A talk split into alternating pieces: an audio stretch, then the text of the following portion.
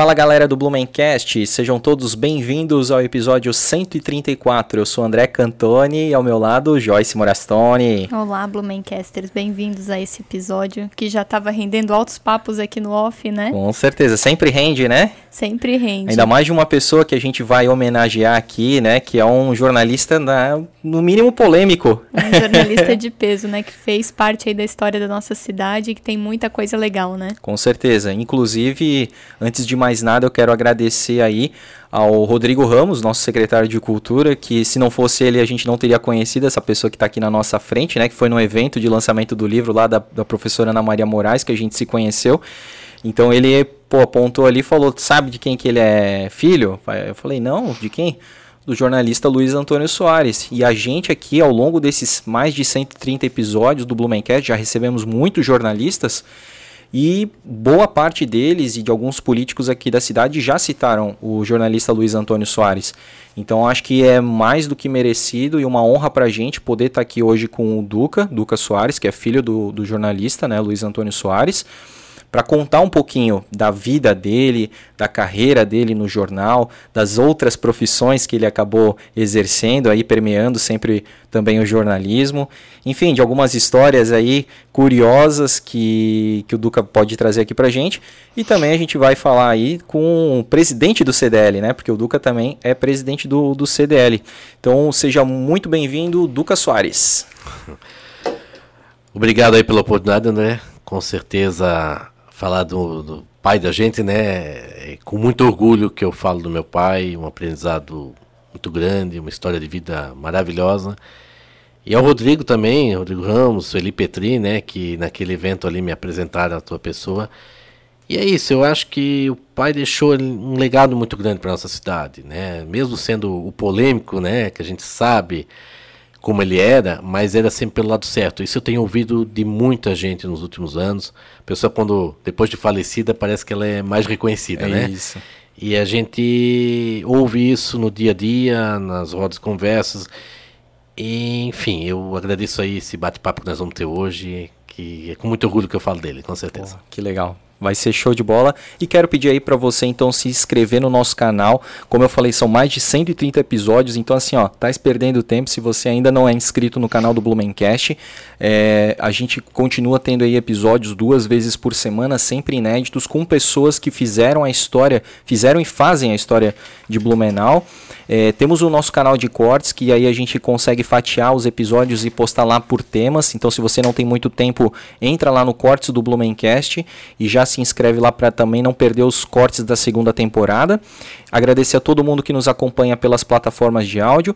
Pedir para você é, seguir o arroba Blumencast no Instagram, que tem muito conteúdo. Temos aí a curiosidade do dia, temos os bastidores aqui da gravação do nosso podcast, é, trazemos notícias atuais, factuais, né, Joyce? Sim, vários posts da cidade contando a história também, né? O dia a dia também. Um pouco do nosso dia a dia, nossa né? Nossa rotina lá. É bem legal. legal. Então siga lá que vocês vão gostar.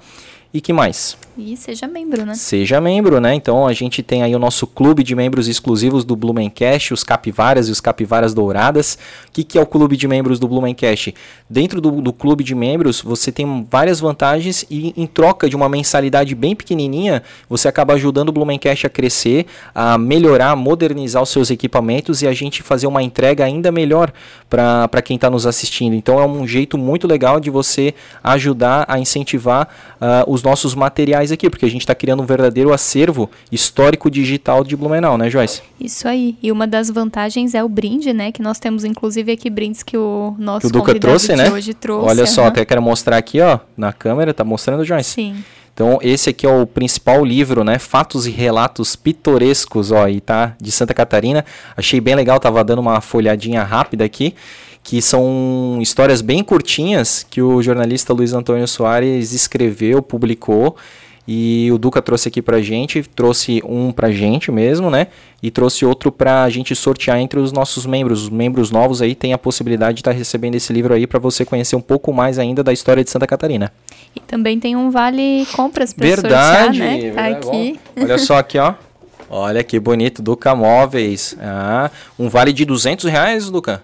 Reais aí para comprar na nossa loja. Maravilha, cara. Isso é um baita. Isso não é brinde, isso é um presente. Um baita de um presente. Então Obrigado. não perde tempo, se inscreve Muito lá. Muito legal. Além dos brindes, você pode participar aqui da bancada com o André, sendo co-host, porque você tem acesso a a agenda, né? A gente agenda antecipada, né? Exato. Que ninguém tem, ninguém do nossos do que é seguidor do Blumencast tem isso, só quem é do grupo do clube Porque de membros. nós temos um grupo de WhatsApp onde a gente fala, né, sobre diversas histórias da cidade e disponibiliza também essa agenda lá no início do mês para você ver qual é o episódio você se interessa em vir aqui ser host ou ficar aqui nos bastidores também com a gente, né? Exato. E encontros que a gente faz com esse grupo, né? Então a gente vai conhecendo, fazendo verdadeiras amizades aí com quem gosta da história da nossa cidade, né? Né? Opa, e até a, a Siri tá querendo falar Pô, junto tá aqui. Tá querendo ser membro também.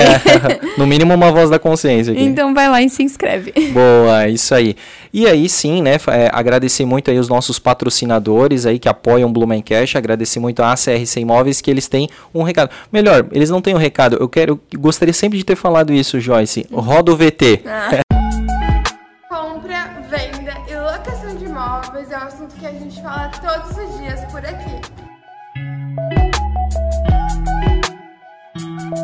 São mais de 50 profissionais envolvidos nas negociações imobiliárias, do início ao fim do processo, entregando agilidade e segurança para os nossos clientes.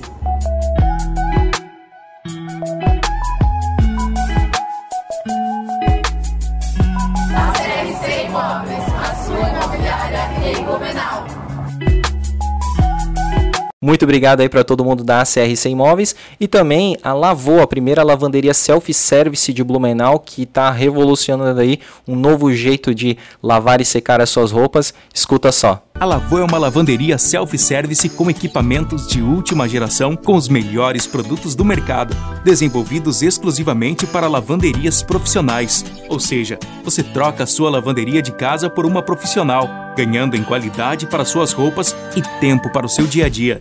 A qualidade das suas roupas vão melhorar e a qualidade do seu tempo também. Lavando suas roupas na Lavô, você faz todo o ciclo em aproximadamente uma hora e não acaba por aí. Após a lavagem, 90% das roupas não precisam ser passadas. Adeus máquina de lavar, adeus ferro de passar. Lave e seque suas roupas na Lavô.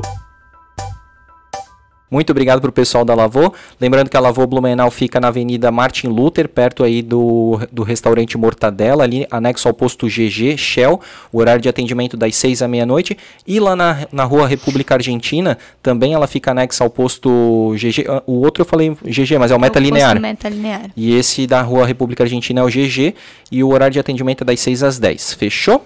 Isso aí. Sujou, lavou, né? Sujou, lavou. Vamos que vamos então. Queremos conhecer o Duca, mas queremos também né, conhecer um pouco aí da história do Luiz Antônio Soares.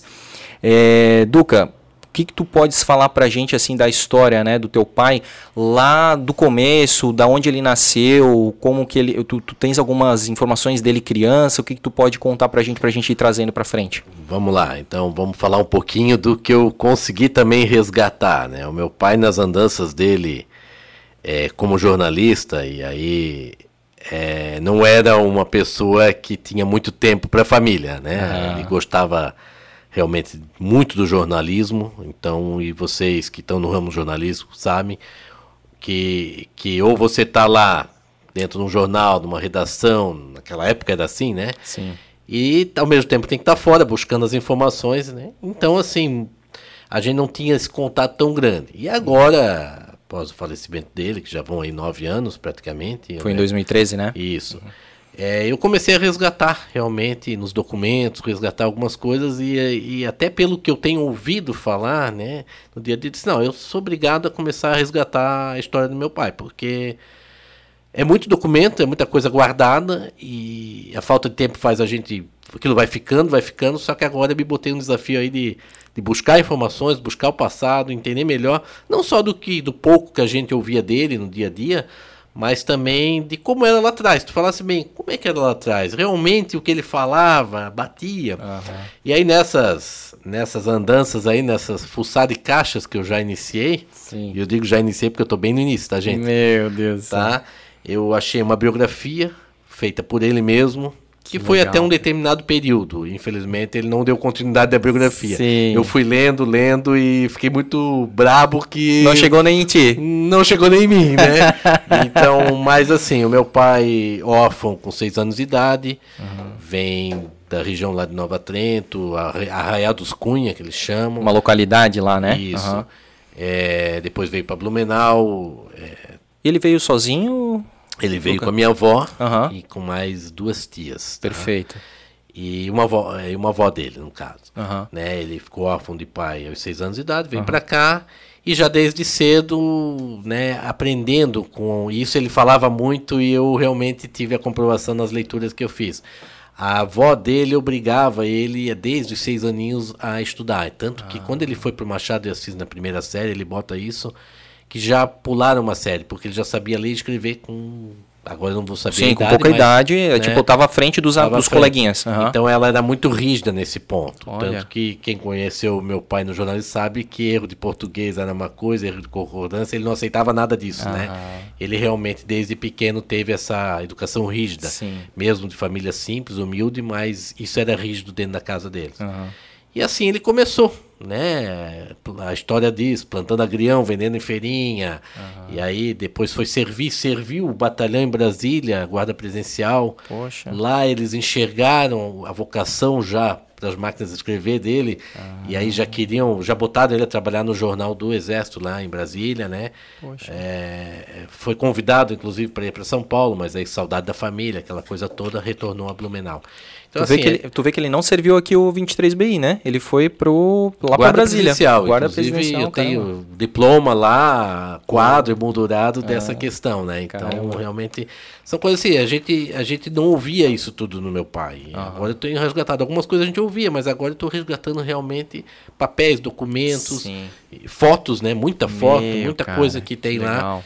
E que a ideia é realmente juntar esses documentos e, de alguma maneira, homenagear ele para frente. Pois é, e, e- que assim, porque uma coisa que a gente que, que trabalha né, com história, assim, Duca, é, a gente fica sempre um pouco receoso se a família vai conseguir, de certa forma, ceder uma parte, né, para que aquilo seja de acesso público, né, porque teu pai foi uma pessoa pública, né, um certeza. jornalista muito renomado, assim, e é muito bacana para a história de Blumenau ter acesso a alguns documentos, né, então isso é uma, um projeto aí, futuro de disponibilizar uma parte do- dos documentos. Exatamente, André. que legal. É, é separar, fazer uma seleção, né? Tem que ser feita essa seleção, Uhum. é claro, é muita coisa, é muitas caixas, muitos arquivos.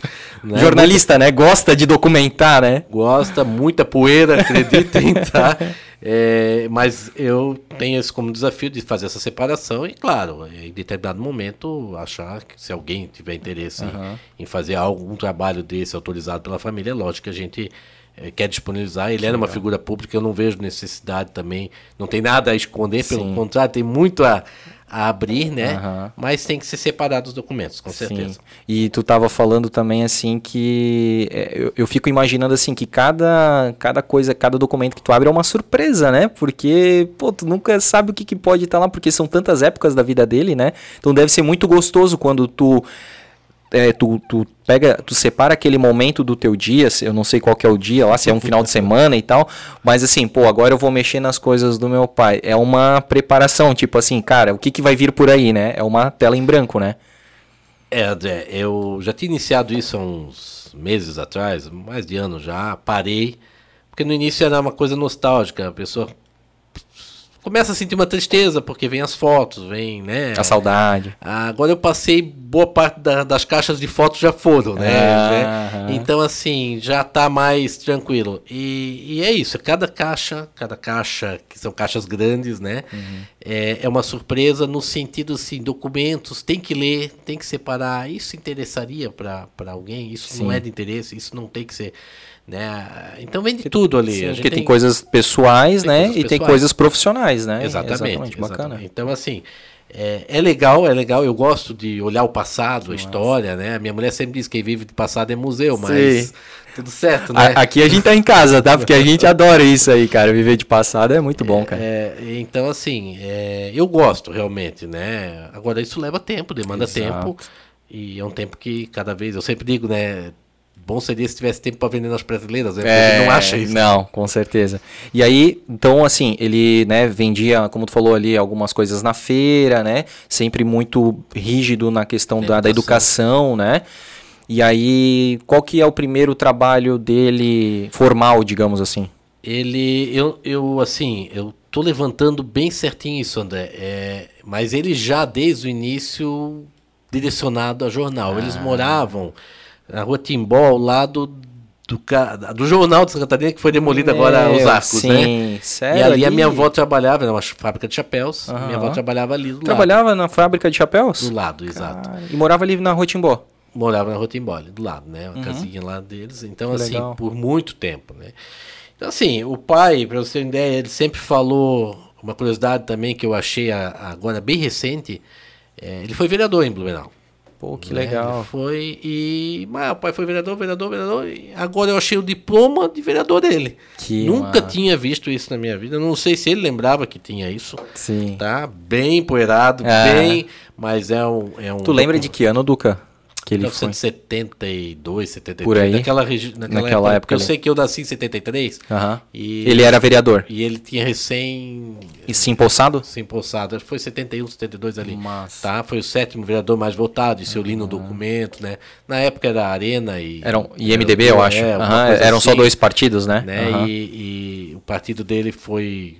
Assim, de 30, eu li lá, 36 mil votos válidos, levou 20 e poucos mil votos o E- partido, né? Eu agora vou lembrar. 72. 72, sabe por quê? Porque a gente conversou com o Félix Tais, ele falou que ele foi eleito em 72. Então foi 72 junto com a- ele para prefeito, né, o Félix Claro. Tais, e aí o teu pai para como vereador, cara. Então foi 72. É, e o Félix, Félix Tais é, é o arquivo histórico. É, Zé, vivo, Com né? certeza. Ambulante, né? Com certeza. isso Cara, que é legal. Então foi que naquela, naquela gestão, legal. É, orador pelo DCE em 1969, primeiro orador do DCE, sempre envolvido, né? Sempre era isso. Isso ele é política, ele gostava do jornalismo político, sempre, Sempre pela foi- Uhum. vertente política, né?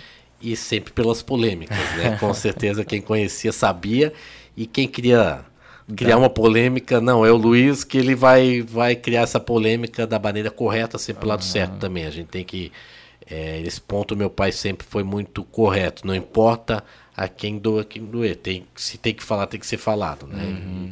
E isso ele fazia e com isso também criava Inimizades. inimizades, mas também criava muita admiração pelo Com que é, certeza. pelo que fazia, pelo que era. Até dos que de repente por algum motivo se achavam É porque via nele uma pessoa autêntica, né? exatamente. Então, assim, é, é, tu tem que tomar cuidado daquela pessoa que fica batendo nas tuas costas o tempo todo. Essa tu tem que desconfiar. Agora, quem fala na tua cara, às vezes uma coisa que tu não gosta, sabe que por trás também não vai falar, porque falou na tua frente, né? Falasse tudo, André, é isso aí. né?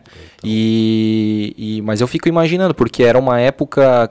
Toda vez que a gente vai cada vez, né, décadas mais para trás, eram cada vez mais ah, assim efervescentes, né? O clima, o debate, né? Claro que hoje também com a polarização tá também assim, mas eu fico imaginando assim como era na época, até porque ele trabalhava num jornal de grande circulação que era a referência na cidade, era no estado, estado, no é, mas falando aqui de Blumenau da- na cidade, circulava, todo mundo sabia das notícias e ele tinha uma coluna ali que todo mundo batia o olho pra, pra ler, né? Porque já pensava, o que, que é que o Luiz tá falando hoje, né? Vamos ver aí e tal.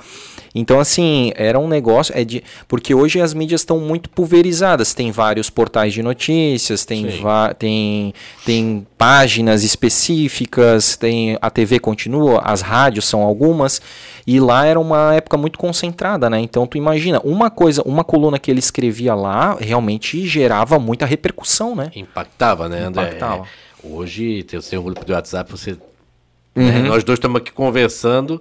Se ela bater uma foto e mandar, né? Já pode Já foi. Naquela É época não. O pai é, é como chefe de redação, ele foi chefe de redação, diretor de redação, chefe de redação, não sei como é que se chamava, né? acho que é chefe, aham. é, é 27 anos do jornal. Então, esses tempos eu tava falando aqui contigo, eu vi uma entrevista do Dalto Reis, e o Dalto comentou alguma coisa que o Luiz, que ele soube que o Luiz era era um cara que segurava o jornal até a última porque ele queria pegar o furo até a última. Então os carros tinham que levar, na época aquelas caravan não, era o, né, Aquelas tropical? É, isso. Tropical, Tinham que era tipo até Calessa, né? Também na época, né? é, Aham. até Chapecó levar jornal para distribuir, tinham que sair né? E ele segurava o jornal até meia-noite, uma da manhã, para ter o furo, para o furo ser.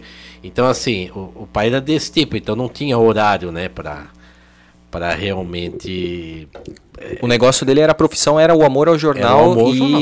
Custe o que custar. Custe o que custar, exatamente. Era muito assim pela, pela notícia, né? Pela, Pela matéria, notícia, né? Pelos furos, né? Exatamente, furos, cara. que dizia, né? Deixa eu te falar, Duca, ainda da- dessa questão que tu citou o Dalto, num episódio que a gente gravou com o Renato Viana, ele também citou teu pai, porque daí eu falei assim pra ele, né? O prefeito Renato, é, hoje em dia, né, tem as pessoas aí, os jornalistas que acabam criticando mais, o prefeito Mário e tudo mais, né?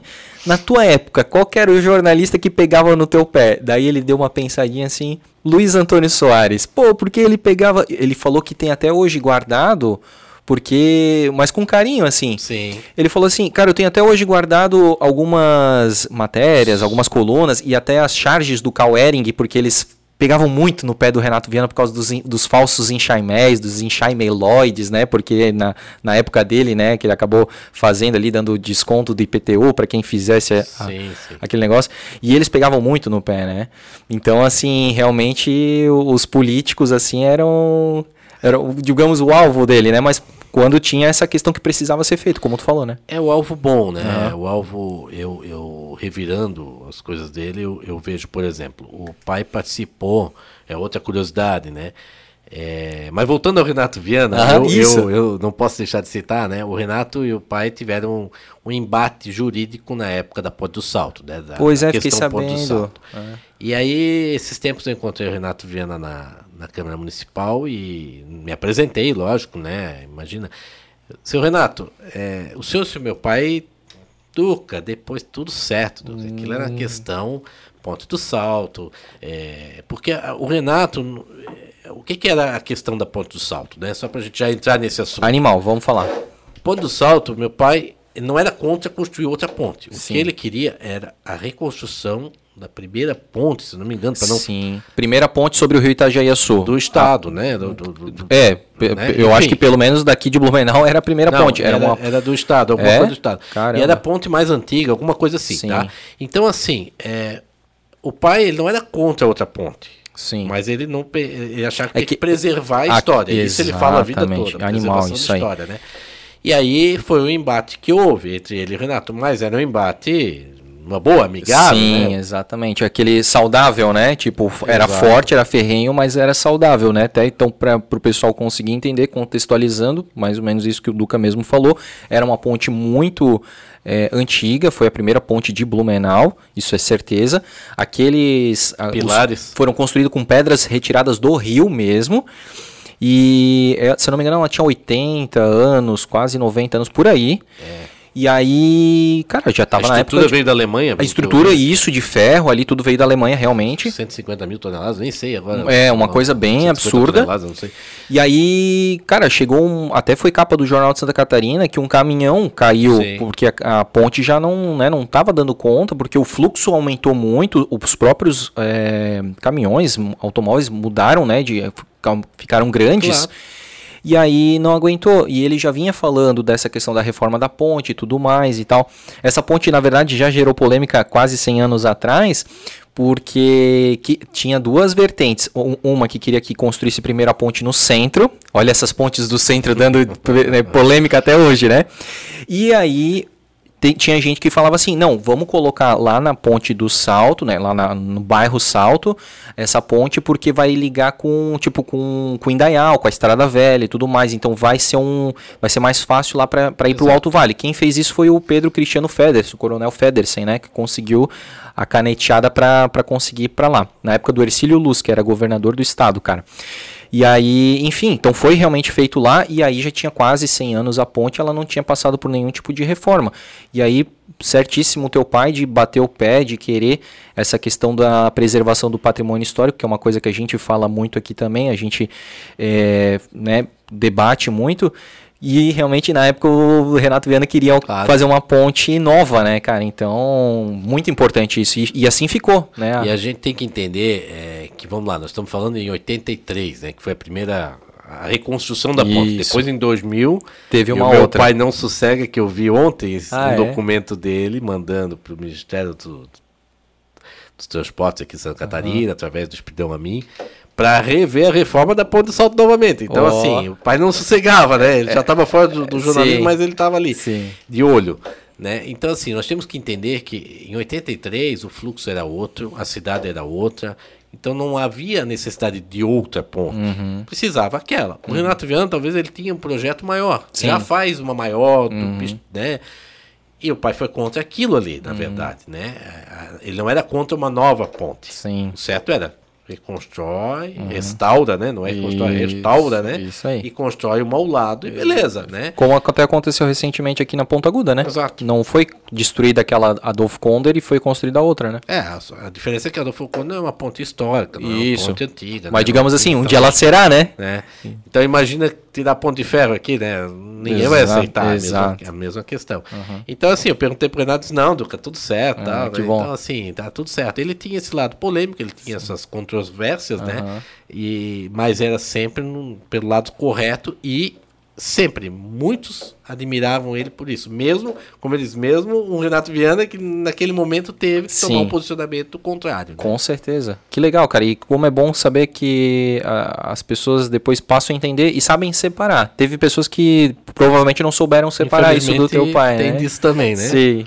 E que mais aí? Ah, po- podemos até falar, cara, dando ainda sequência na ponte, porque foi por causa dessa reportagem, essa série de reportagens que rendeu o prêmio ESSO, não foi? Sim, foi o primeiro prêmio ESSO individual, foi ganho pelo meu pai em, De Santa Catarina. em 82, né? Depois veio a enchente em 83, aí o jornal, meu pai à frente da, Da redação. da redação ganharam, então o jornal ganhou o segundo prêmio ESSO. Mas o pai realmente foi o primeiro individualizado na região sul a ganhar o prêmio ESSO. Eu ia trazer o, O diploma, diploma, e Puta, acabei cara. esquecendo. André. Mas, ô, pelo menos manda uma foto, a gente vai Manda, postar manda, nas nossas manda. redes sociais, né, cara? Pô, a galera merece ver isso, né? Primeiro prêmio S de Santa Catarina. Tem muita coisa, né? Ó. Esse é um. Mas tá gravado aqui, é pelo menos a foto, a foto da foto ali. Tá bom. Que massa. Que legal, cara. Isso aí foi importantíssimo, né, cara? Pra ver o reconhecimento não só da, da comunidade aqui da cidade, dos políticos, mas também da, da imprensa, né? Então foi ah, era um prêmio em que a imprensa toda olhava, via como é que era a matéria e aí premiava, né? Os, Sim, os sim. jornalistas ali, pô, e ele tava nesse hall, né? De premiados, fantástico. Com certeza. Que mais? Vamos lá. é, Ele tinha uma coluna diária, além de chefe de redação, tinha a bendita coluna diária, ponto de vista, né? Ah, era o nome ponto onde- de vista? Ponto de vista. Massa. É a fotinho dele lá Ah. e ali embaixo ele carcava. Descascava. Descascava do jeito dele. nem sempre, nem, nem sempre era descascando, Imagina. mas quando tinha assunto polêmico ele realmente. E esses também são as colunas que estão em pastas arquivadas, uma a uma. Cara. Pouco empoeiradas, viu, João? Meu. Pensa, É. são muitos anos de, de É, coluna, né? há alguns anos atrás, é, quando ele ainda estava na ativa na empresa, na agência de propaganda que ele tinha, ele começou a digitalizar isso. Pegou um funcionário e estava digitalizando. Então, assim, eu creio que muito ele está digitalizado, vou levantar isso. Que legal. Mas no papel tá tudo lá, tá? Cada pasta, Meu. aquilo meio grudado, tá? Então ele, ele guardou tudo. Tá? Meu, É, tenho certeza Meticuloso, que... né? Achei, Organizado. inclusive, colunas que o Moacir Pereira também tem a coluna dele. Sim.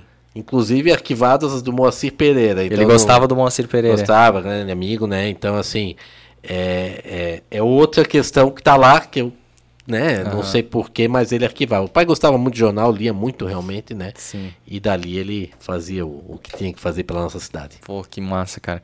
E ainda falando, é, tá- até pra dar uma curiosidade aqui, caso as pessoas não saibam, a gente tava falando muito sobre a ponte, né? Ponte do Salto.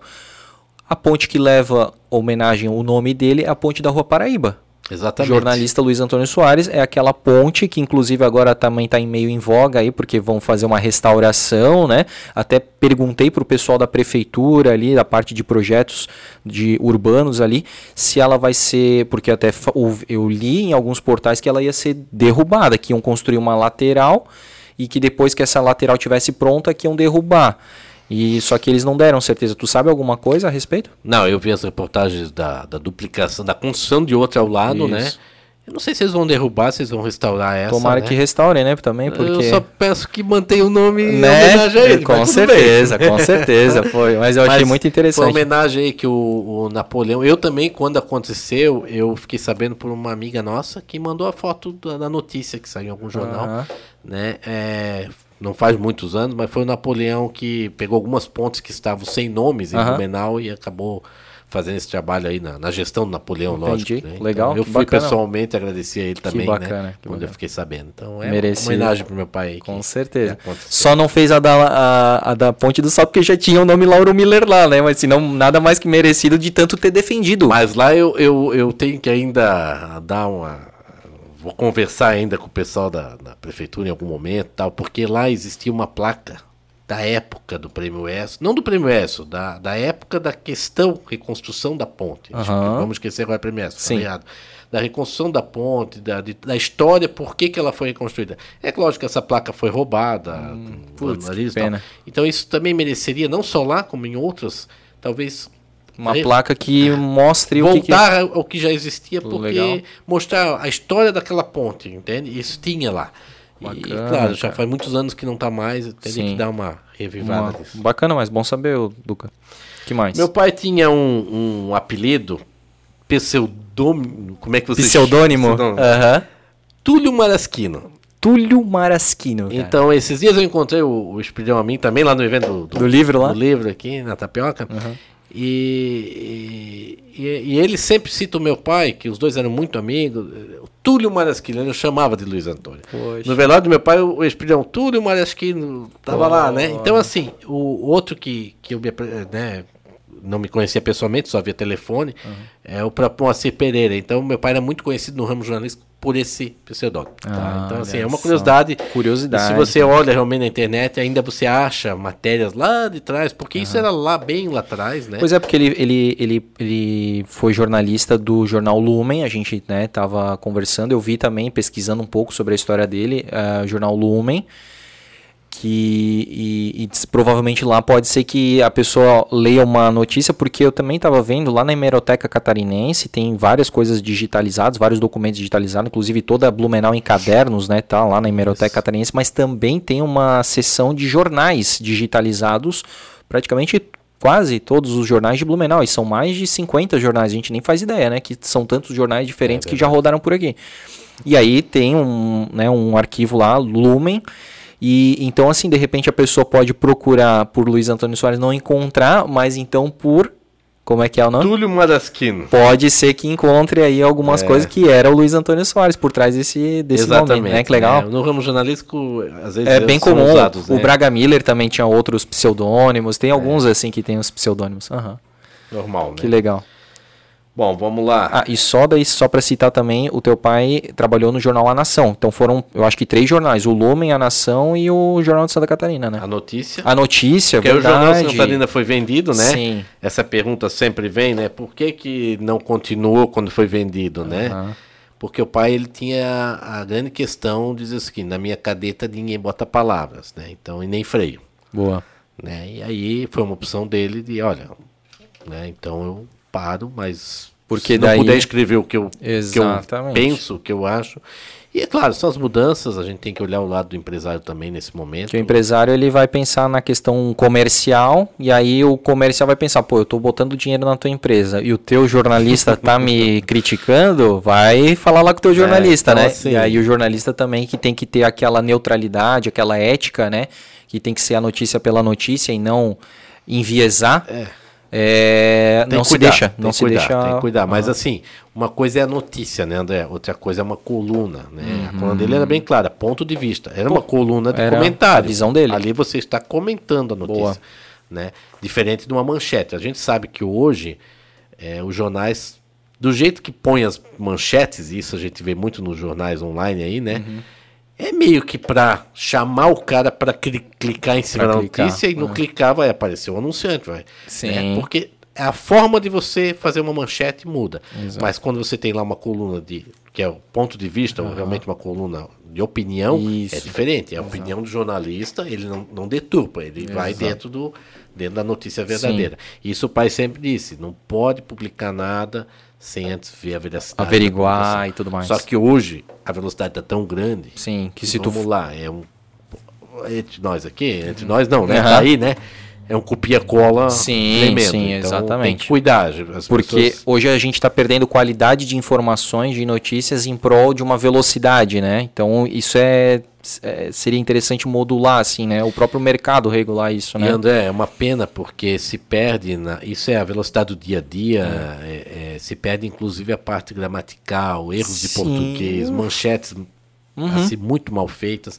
Assim, não é criticar, é, é, a correria do dia a dia. Sim. Então tá faltando também essa paradinha da, do pessoal de redação dar uma. Aquela revisadinha. Uma revisadinha, né? Perfeito. Mas enfim, isso. Não, é, mas é, tempos, faz parte. Legal, nova, é importante. Nova velocidade. É, né? então.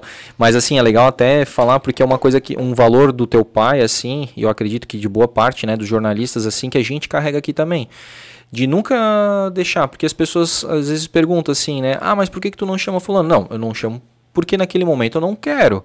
Não é porque o meu patrocinador não quer, sabe? A gente também, Sim. cara, qualquer patrocinador nosso, a gente não vai deixar influenciar nesse nível de não, escolhe ou indica. Todo mundo pode sugerir, inclusive os nossos patrocinadores. Pode sugerir alguém que seja legal pra gente chamar aqui, claro. pra gente conhecer.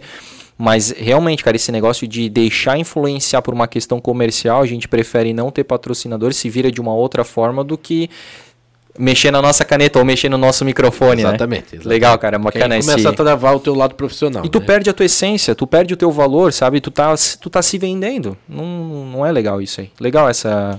Outra curiosidade aí, é, que também recentemente eu fiquei sabendo, o meu pai faleceu em 2013, né? Uhum. E em 2003 a ponte do Salto fez os seus 100 anos. Então, Verdade, assim, cara. é uma coincidência mais. Sim. Né, a bendita ponte do Salto, como muitos citam. É né? verdade, muito legal. É, no meio disso tudo, né? O que que meu pai gostava de fazer? Jornalismo, com certeza. Sempre no viés político, né? Sim. Mas jornalismo. E no meio disso tudo, só que de jornal, só de jornal, muitas vezes não dá para, né? Uhum. Criar três filhos, tal, né? E, então a gente tem que né? Dá uma diversificada. Dá uma diversificada. E o pai tinha, ele criou em Blumenau, fundou a Escata Painéis. Pô, que né? legal, cara. Super conhecida. Durante muitos anos. Depois ele vendeu para uma empresa do Rio de Janeiro. Depois uhum. essa empresa foi revendendo, enfim. Uhum. É, é, sempre envolvido também no ramo de imóveis, né? Quando ele saiu da, do jornal por opção dele, ele foi trabalhar no ramo imobiliário, trabalhou numa empresa, fez a empresa crescer e tal. E depois montou sua própria imobiliária, tocando, uhum. mas sempre atendendo os telefonemas das rádios, sempre se envolvendo em coisa que. O que, que o pai ganha com isso, pai? É. Não, não pode deixar, tem, não pode deixar os caras tomar conta, tem que fazer isso. Então, sempre na base. Sempre pro jornalismo. Sim. Sempre, sempre atendia os. os Esse era o, rádio, o, prazer dele mesmo. A polêmica, né? Sim. Na noite, né? Sair aí para pescar em notícia, para querer saber isso desde a época do jornalismo. Então o pai sempre foi isso. Uma pessoa que nunca bebeu, Poxa. Né? Isso, o pai não era da bebida de jeito nenhum. Na época, muito normal, assim, né? Tipo, não. hoje até um pouco menos, assim, mas na época, pô, bebida, cigarro era coisa super... Sim, fumar ele fumava sim, bastante, sim. mas... ele compensava. Esse foi o erro, esse foi o grande erro da vida sim, dele. Né? Mas não eram os dois, pelo menos, né? Não, não era beber e fumar, né? Não, não, era... cigarro era, era brabo ali. Mas, ah, é como ele disse, é, enquanto os outros estão bebendo, eu estou pescando notícias. Oh, né? então... E o cara, os caras iam soltando, né? Bebendo, vão soltando e... É. É, então, agência de propaganda, ele sempre teve uma agência de propaganda atrelada até pela profissão dele. Sim, então, faz acabava, sentido, né? Acabava, né? Ele, ele era muito conhecido, né? Então as pessoas gostaria, gostavam de associar, as marcas gostavam de associar o nome dele, né? Ao projeto dele, né? É. E aí, Qual aí, era o nome da... da Impacto da, Propaganda. Impacto Propaganda, mas... a, a, uma das... Eu, eu tenho ouvido falar, isso é outra curiosidade, né? Teu pai sempre foi muito à frente do tempo, né? Como eu disse, depois que a pessoa falece, né? Ah, aí, aí vem as aí, coisas. Aí vem as coisas. Muita coisa que a gente não, não fica sabendo enquanto tá vivo Sim. também, mas o teu pai sempre foi à frente do tempo, teu pai foi Meu pai, em 2000, criou o jornal Tabloide. O Tabloide. Que era, na verdade, André, um jornal online. Poxa. Só que em 2000 nós tínhamos a internet de escada. Uhum. Aquela... Sim, e onde... Né? Aquele... André, ele teve patrocínios, bons patrocinadores, tá? Ele teve parceiros do ramo jornalístico, colunistas, cada um dentro da sua área. Que, não, vamos topar, vamos fazer uhum. junto. É, isso, se tu citar isso no ramo de vocês, os mais antigos vão lembrar, né? O, o próprio Walter Ossman vai lembrar disso que e outros aí. Mas assim, Tem uma aguinha ali, se quiser. foi num, vamos dizer assim, o acerto, mas no tempo errado. Pois É, é. internet de escada não, não rolava. Então Sim. aquilo foi dois, três anos.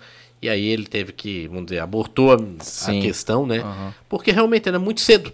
Meu. Nós não tínhamos uma internet de velocidade. Então você imagina você clicar para ler uma notícia no jornal e aquilo foi discando. A tela ia carregando e abrindo, Exato, né? exato. Lembrasse bem, né? Eu nem Uhum, lembrava disso, né? Nós tínhamos aí o Terra, né? Isso, O Terra é, meu, Pop. é, meu, era um negócio assim que dava até uma tristeza até continuar a abrir. Tu ia fazer alguma coisa quando aí, tava na metade da tela. assim. Exato, então a coisa Sim. foi muito Mas antes que legal hora, ele né? ter essa. Não é porque é um cara que nasceu numa época mais ah, analógica, né?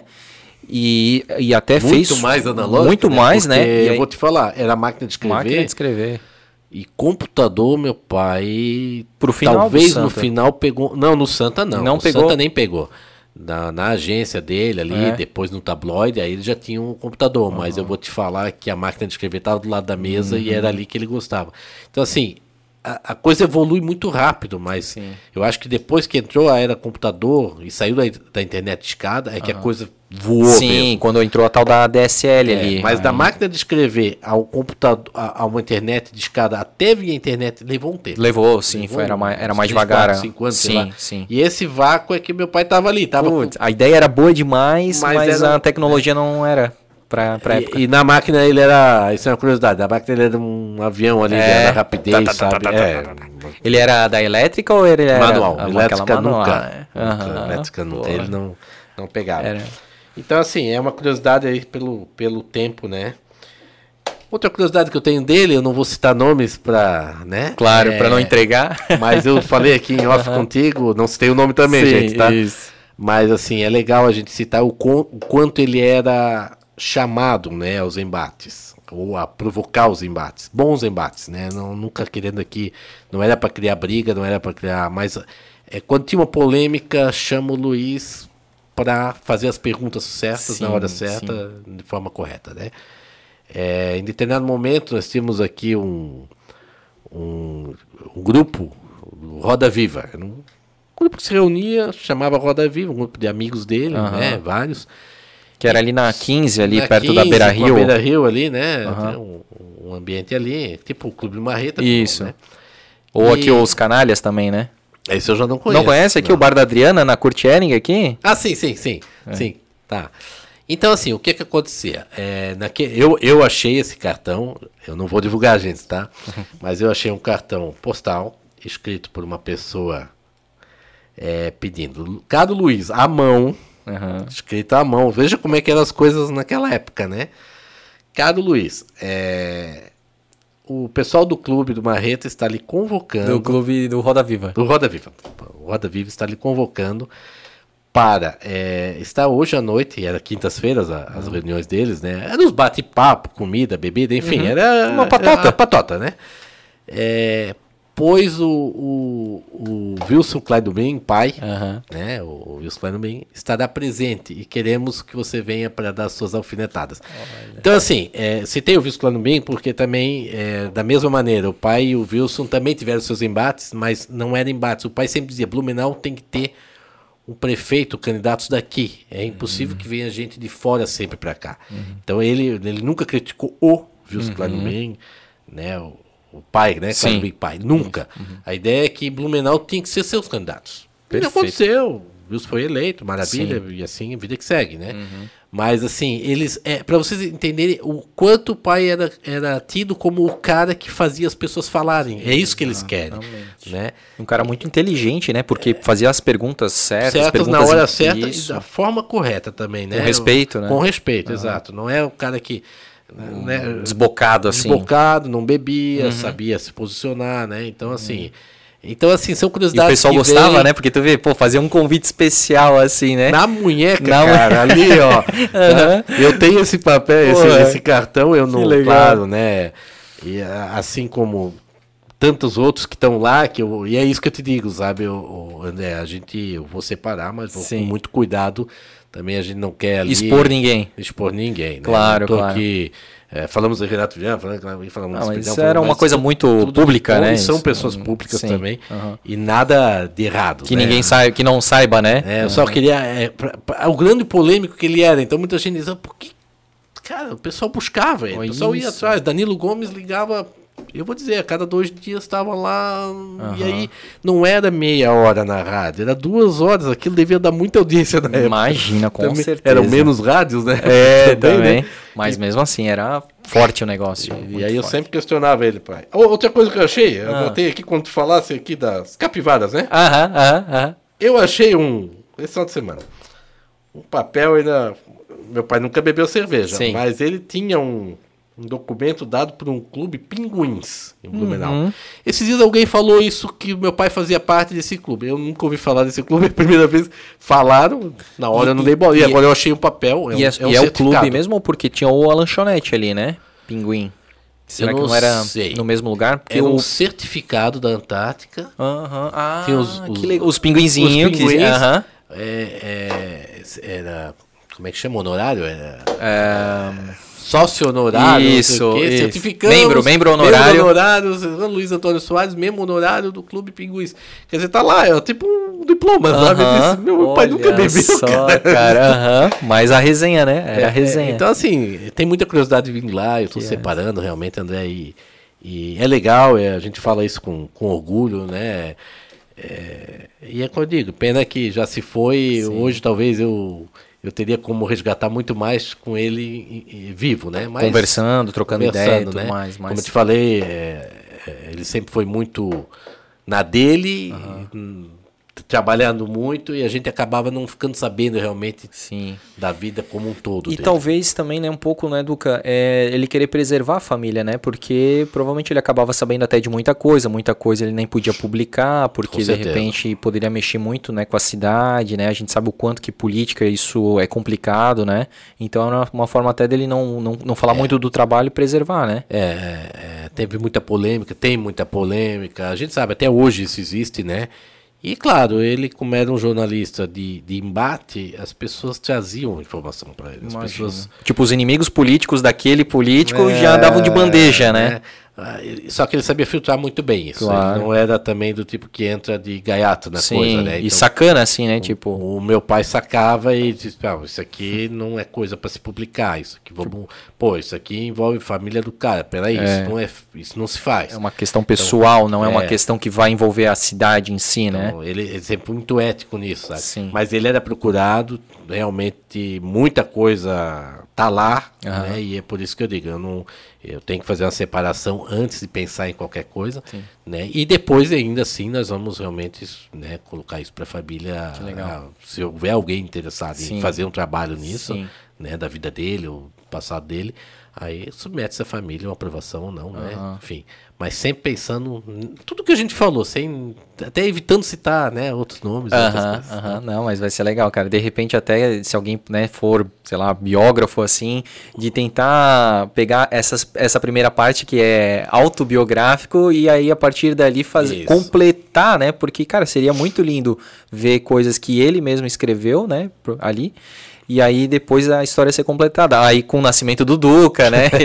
Parou na, na- na minha segunda irmã, cara. Aí eu fiquei de fora. Não, olha, eu li umas, deu umas 15 páginas, acho. E aí eu vi que tava acabando e ainda na máquina de escrever, aquele papel ainda meio amarelado. Eu disse, cara, não vai ter a biografia dele toda aqui. Aí eu, não, não acredito, cara, que ele parou aqui. Mas enfim. Mas que legal, porque de repente o começo de vida ali, que é uma coisa que só ele viveu, né? Porque aí vocês não eram nascidos, nada, alguma coisa ele tá ali, né? Tá no começo, certeza, né? e- Que depois é mais fácil de documentar, né? A vida mais profissional, mais meia idade pra frente, né? Exatamente. E ali tem um começo que eu mesmo desconhecia. Eu Ó. Não citei os detalhes aqui porque eu não vou lembrar. Sim. Mas assim, desde o primeiro emprego, nome de pessoas, é, quem deu o primeiro emprego para ele, é, o porquê que ele aceitou lá na Encarma, é, a- o desafio de auxiliar a levantar a, a firma que estava num momento difícil, ah, porque ele devia um favor de o cara ter dado o primeiro emprego para ele. Porra. Então, pô, eu vou ajudar. É, então, muita coisa aconteceu ali e, de- e desse início eu não sabia realmente. que né? bacana, Lá tá escrito por ele, então Como é legal, né? É, foi muito legal isso. encontrar isso. e dali pra frente é mais fácil, né? Isso. Porque aí eh, as minhas irmãs Já estavam sabendo. e já, já podem abrir um pouco de informações, com certeza. aham. E, e pro final até eu mais, porque minhas irmãs saíram de Blumenau e eu fiquei, Ah, então aí entendi. eu Tua mãe, mais- perdão, ela. Ela é viva, é viva, viva, tá. mora em armação, né? Minhas Aham. irmãs moram em É, Curitiba. e, e assim, até, até o falecimento do teu pai, eles estavam casados? Ou eles já tinham estavam separados. separados, tá? Mas enfim, é, ela viveu muito tempo e também Sim, pode sim, contribuir sim, sim, muito sim. com a história Sim, dele, né? Com certeza. Que legal, certeza, cara, que legal. Se a gente for além, com certeza a gente vai. Né? Pra essa questão, a gente pode chamar ela e ela Que complementa. Que legal. Do teu pai era isso? Assim, se tu lembrar de Não, mais não, alguma é, coisa. ah, é, se deixar. Vai longe, vai longe. coisa, não, né? é Pra hoje deu, né? É. a gente tá aí praticamente, é quase uma hora aí, 50 minutinhos. Mas papo assim, flui. ah, que legal, cara. E eu, pô, aí a, a gente quer te colocar na história, né? Do, já que a gente tava falando da biografia do teu pai, vamos te colocar aí na história, né? Então tu nasce aqui em Blumenau, certo? Vamos falar de mim agora? Vamos falar de ti, né, cara? Do Duca Soares, Eduardo, pra quem não sabe, né? É, Eduardo, Eduardo Soares, né? Eu, eu, o apelido ficou, Duca, Duca, né? e não tem como, né? Todo mundo, eu digo que quando me chama de Eduardo é problema, né? É, é, o negócio é sério. Não, o Eduardo é, é a- a minha história, vamos lá, eu comecei com 14 anos, Aham. Mas quero saber, tu, em que bairro que vocês moravam quando tu era Vila bem criança? Nova, Vila Vila Nova. Velha, sempre nessa região ali, Massa, né? legal. Aham. Em 83 ali, meu pai tinha se mudado da velha aqui, tinha comprado apartamento aqui na, na- perto do Hospital Santa Isabel. Aham. É, veio a enchente, na primeira semana nós estávamos dentro, Puta. detonou tudo. Fomos morar no barracão, num sítio que ele tinha, durante nove meses. Lá em Gaspar. Isso. Esses dias a minha filha perguntou, mas por que vocês vão morar lá longe? Minha filha, a cidade ficou 30 dias embaixo d'água. Uhum. né? Não sei se foi a primeira ou a segunda, mas vamos lá. Ficamos 30 dias embaixo d'água. Não tinha tanto prédio na cidade. Sim, os pés eram baixos também. Tá? Eu tinha meus 10 anos de idade, né? Então não vou lembrar muito, mas eu- a gente imagina que não tinha imóvel para todo mundo morar também. É, sim. Tudo ficou embaixo d'água. Exato. Né? E o pouco que tinha, com certeza, os aluguéis iam lá pro, né? Sim. Então, a solução, tem um sítio, vamos pro sítio. Moramos Ah. nove meses lá, pegava ônibus 5 e meia da manhã, vinha para Blumenau estudar. Eu, minhas irmãs, no- na beira do asfalto. O sítio era 3 quilômetros para dentro, no barracão. Entendi. Né? Ali na região de óleo, do óleo grande, barracão. Isso. aham. Aí minha mãe trazia nós de carro até do asfalto, pegava ônibus da reunidas. O passe daquele de, de pontuar, né? Hoje em dia o cara furava, fazia um furinho, né? Furava então hoje tu já usou teu passe, né? Exatamente. Vinha pra cá à tarde, íamos os três de volta, 5 da tarde, 5 e meia da tarde. Dava onde? Estávamos no Santo Antônio. Santo Antônio.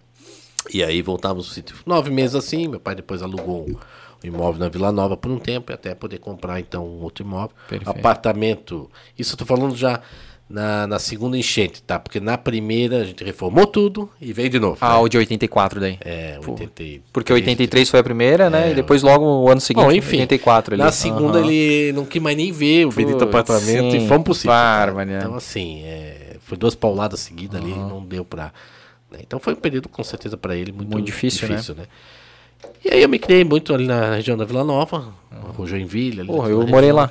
Morei do, do lado do Namoita ali. É, morei na, na pracinha Rua Joinville, ali no cantinho, Dona Minu.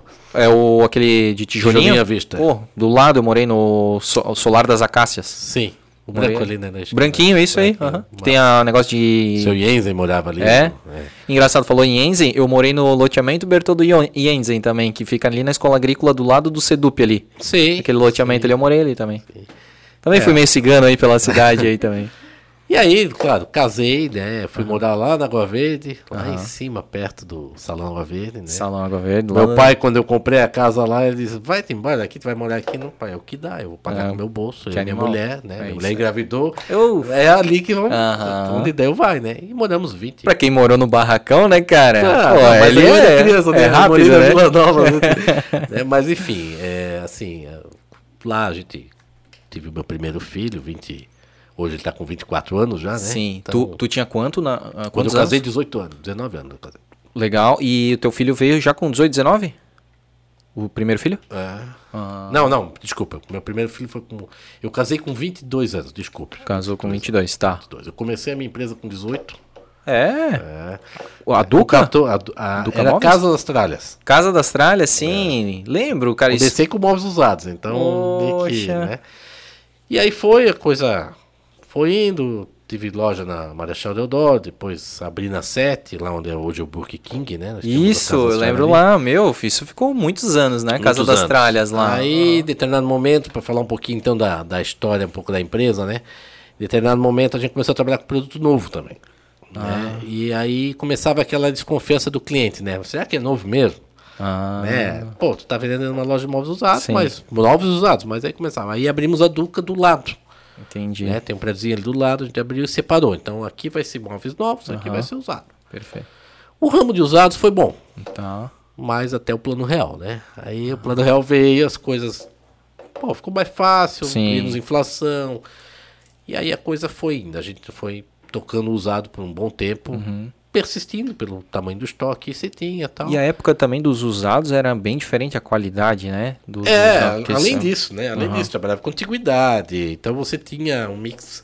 Você atendia. é, foi bom tu perguntar. Você atendia um público que é o seguinte: eu tô mobiliando minha casa na praia. Uhum, Então ele comprava aqui e levava pra praia. uhum.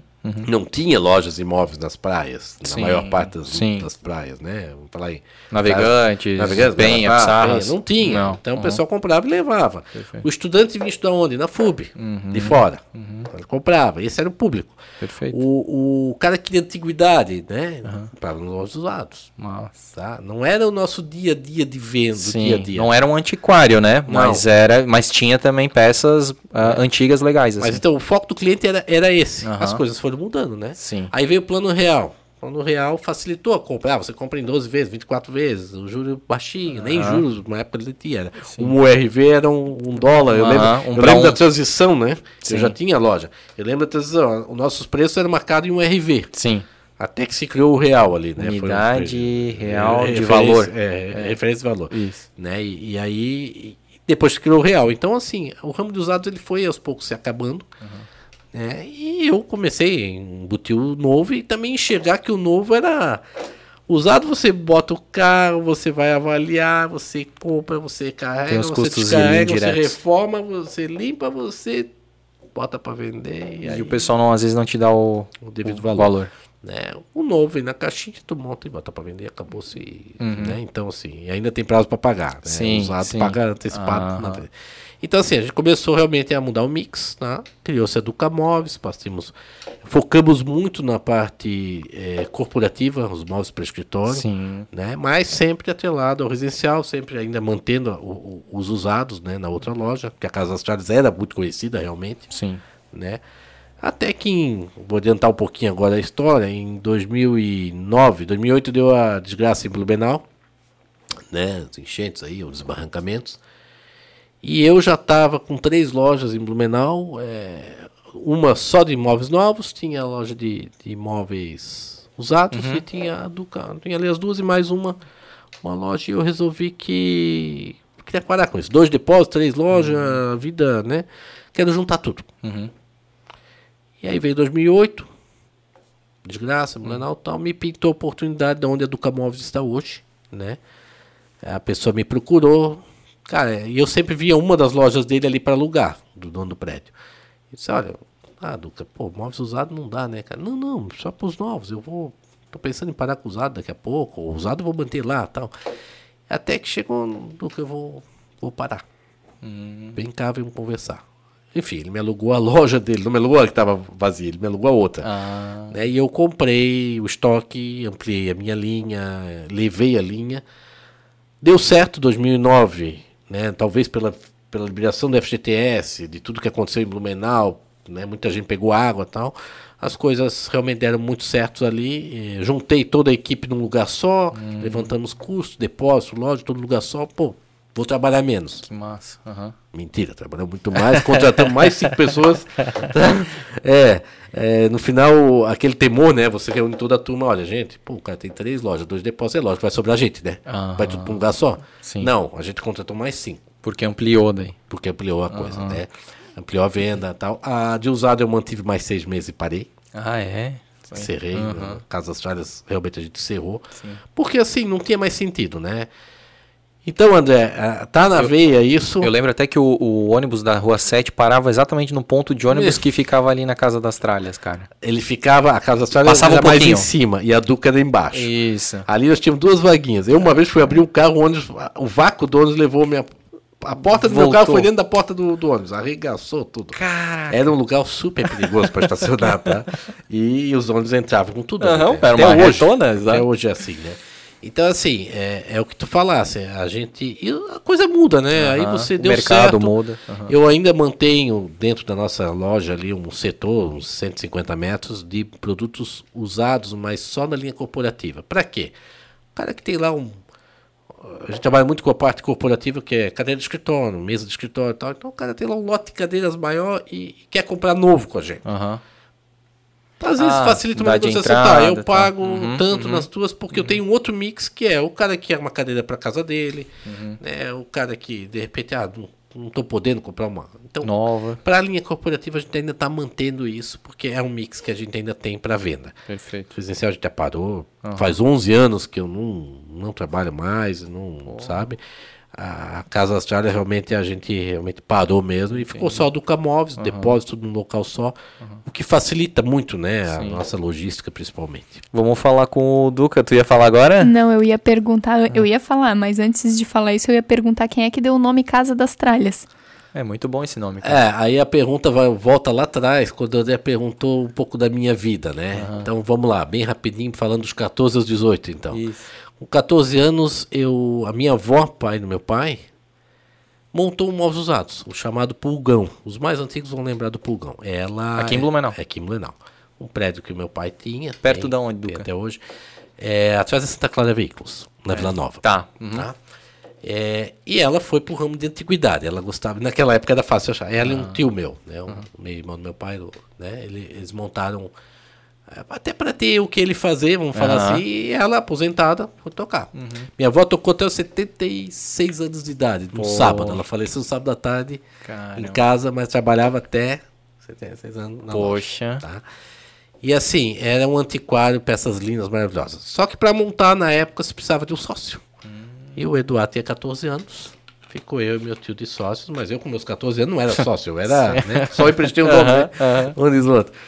E dos 14 aos 18, aí, claro, eu não fui trabalhar lá com eles, até tentamos, mas não, deixa a família tocar lá. E, e aí eu, o que que vamos fazer, né? O que, que eu vou fazer? Trabalhei de estagiário em Banco Brasil, Ah, é. né? Trabalhei de estagiário no Banco Real, já tinha loja, a coisa estava engatinhando, disse, eu aceitei um emprego no Banco Real de estagiário com- no dia 23 de dezembro. Meu Pra Deus. passar o Natal lá. Já, já comecei, antes, já tá- Começou não, tem, bem. não tem briga não, vamos trabalhar e pronto. E a loja já, já tinha recém inaugurado a loja, né? Tava tocando a Casa Austrálias. Então assim, quando tu fala ah, o passado, né? Trabalhei em agência de propaganda, trabalhei um período na imobiliária com meu pai, né? Então, dos 14 aos 18, Aham. Pô, tu Eu já né, trabalhava. cara? Pô, forte, aham. e hoje eu digo, depois vou citar uma, uma questão aí. Tá, mesmo. tá. E aí a gente vai, então, dos 18 em diante, eu já comecei. Porra, cara, empreendendo cedo, bicho. Ó, eu trabalhava, hoje ainda citei para uma das minhas funcionárias, das 7 a 1 no Banco Brasil. Aham. Eu já tinha loja. Tinha um funcionário só. Oi, já tinha Uma hora eu ia para a loja, Aham. trabalhava até as 6 horas. Eu embarcava no carro, ia comprar móvel usado, sozinho, não tinha ajudante. Descarregava, descarregava na, descarregava na loja, Aham. pauleira, sozinho. Eu e um funcionário ali dentro da loja. E a loja inicialmente. E dali ia para a onde? faculdade. Ah, é? Aí 10 da noite, saía da faculdade, ia pra loja lixar, às vezes lixar um móvelzinho, ajeitar uma coisinha, fazia a parte Burocrática, que era muito administrativa. pouca, lógico, aham, né? aham. Mas tinha que fazer. né? Meia-noite ia pra casa, sete da manhã tava no Banco Brasil.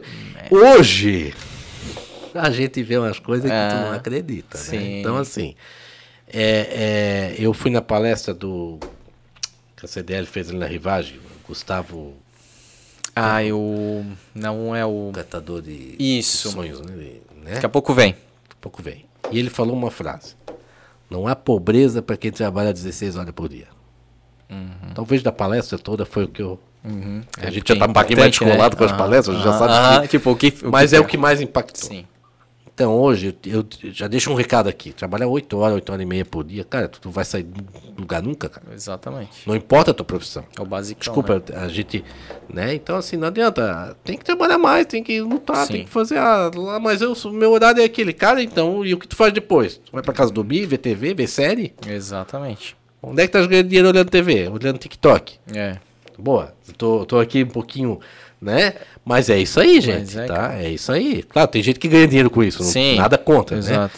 Mas a, a, a, a gente sabe que. Eu gostei muito do que ele falou, entende? É, é a realidade. Né? O Rufino, Geraldo Rufino. Geraldo Rufino. Pô, é sabe, Gustavo, Geraldo só- Rufino. isso. Isso. desculpa aí o nome. Né? Mas é isso aí. Tá, gente? Então, assim, quando falar, ah, mas era assim, era assim, 14 anos Hum. trabalhar. E hoje, se você. Eu quis contratar esses tempos um, um rapaz com 17 anos para botar no depósito. Hum. Não pude, por quê? Porque no depósito o pessoal usa estelete. Ah, senhor. Não pude. A mãe do rapaz, estou entrando um pouquinho aqui Ah, num aham. outro viés, né? Mas a mãe do rapaz trabalha lá dentro, da dentro do- presídio, trabalhava dentro do presídio. Ela ligou na minha loja dizendo: é por isso que tá cheio de sem vergonha aqui dentro. Meu filho com 17 anos, um cavalo, não pode trabalhar. Uhum. Por causa de um estilete. Por causa que tem estilete dentro do depósito. Ela trabalhando lá corre mais risco do que o cara que trabalha ali com E estilete, o rapaz né? era bom, chegou Então, a trabalhar os três dias, mas não Porra. deu pra registrar, não Sim, pude. Exatamente. cara. Entende? Então, assim. E aí é- depois não tem oportunidade, aí depois fica com 18 anos, pô, mas tu não tem experiência profissional? Claro, porque com 16, 17 não se pode ter experiência profissional, né, cara? Então é, é isso. é complicado. E, aí, enfim, hoje é a Duca Móveis, né? A gente trabalha ali com a linha corporativa, escritório, cadeira, toda projetos, né? É isso que eu ia falar agora, que a gente vai estar montando nosso estúdio, né? A gente tá com o projeto, já vamos falar com o Duca aí Fala pra com a gente, gente lá. fazer uma... Então a gente faz todo um projeto, tanto corporativo quanto residencial. Massa. apartamentos, sob medida. Temos o, o corporativo pronto, né? Aham. O, o de série, mas às vezes vem projetos para nós, a gente, não, você não precisa fazer no sob medida. Vamos aqui, vamos ali. Você Aham. encaixa E fica e perfeito. fica perfeito, entende? Então acontece isso. Então, Maravilha. hoje a Duca Móveis é isso, ela realmente. Estamos aí com 30, vamos fazer 30 anos esse ano, Porra, né? animal, né, Duca? E, e é o que eu digo. Eu, eu acho que assim, acho que alguma coisinha eu, como diz um consultor ali que tá dando consultoria, alguma coisa ele acertou. né? Nem tudo tá errado. né? Pô, cara, também, desde os 18 anos, né? Mas já trabalhando desde os 14, mas com 18, cara, pô, uma visão Sim. empreendedora. Trabalhando, que nem tu falou, em dois empregos, né? Igual a gente falou, igual o pai do Cris, né? Que também trabalhava em dois empregos, né?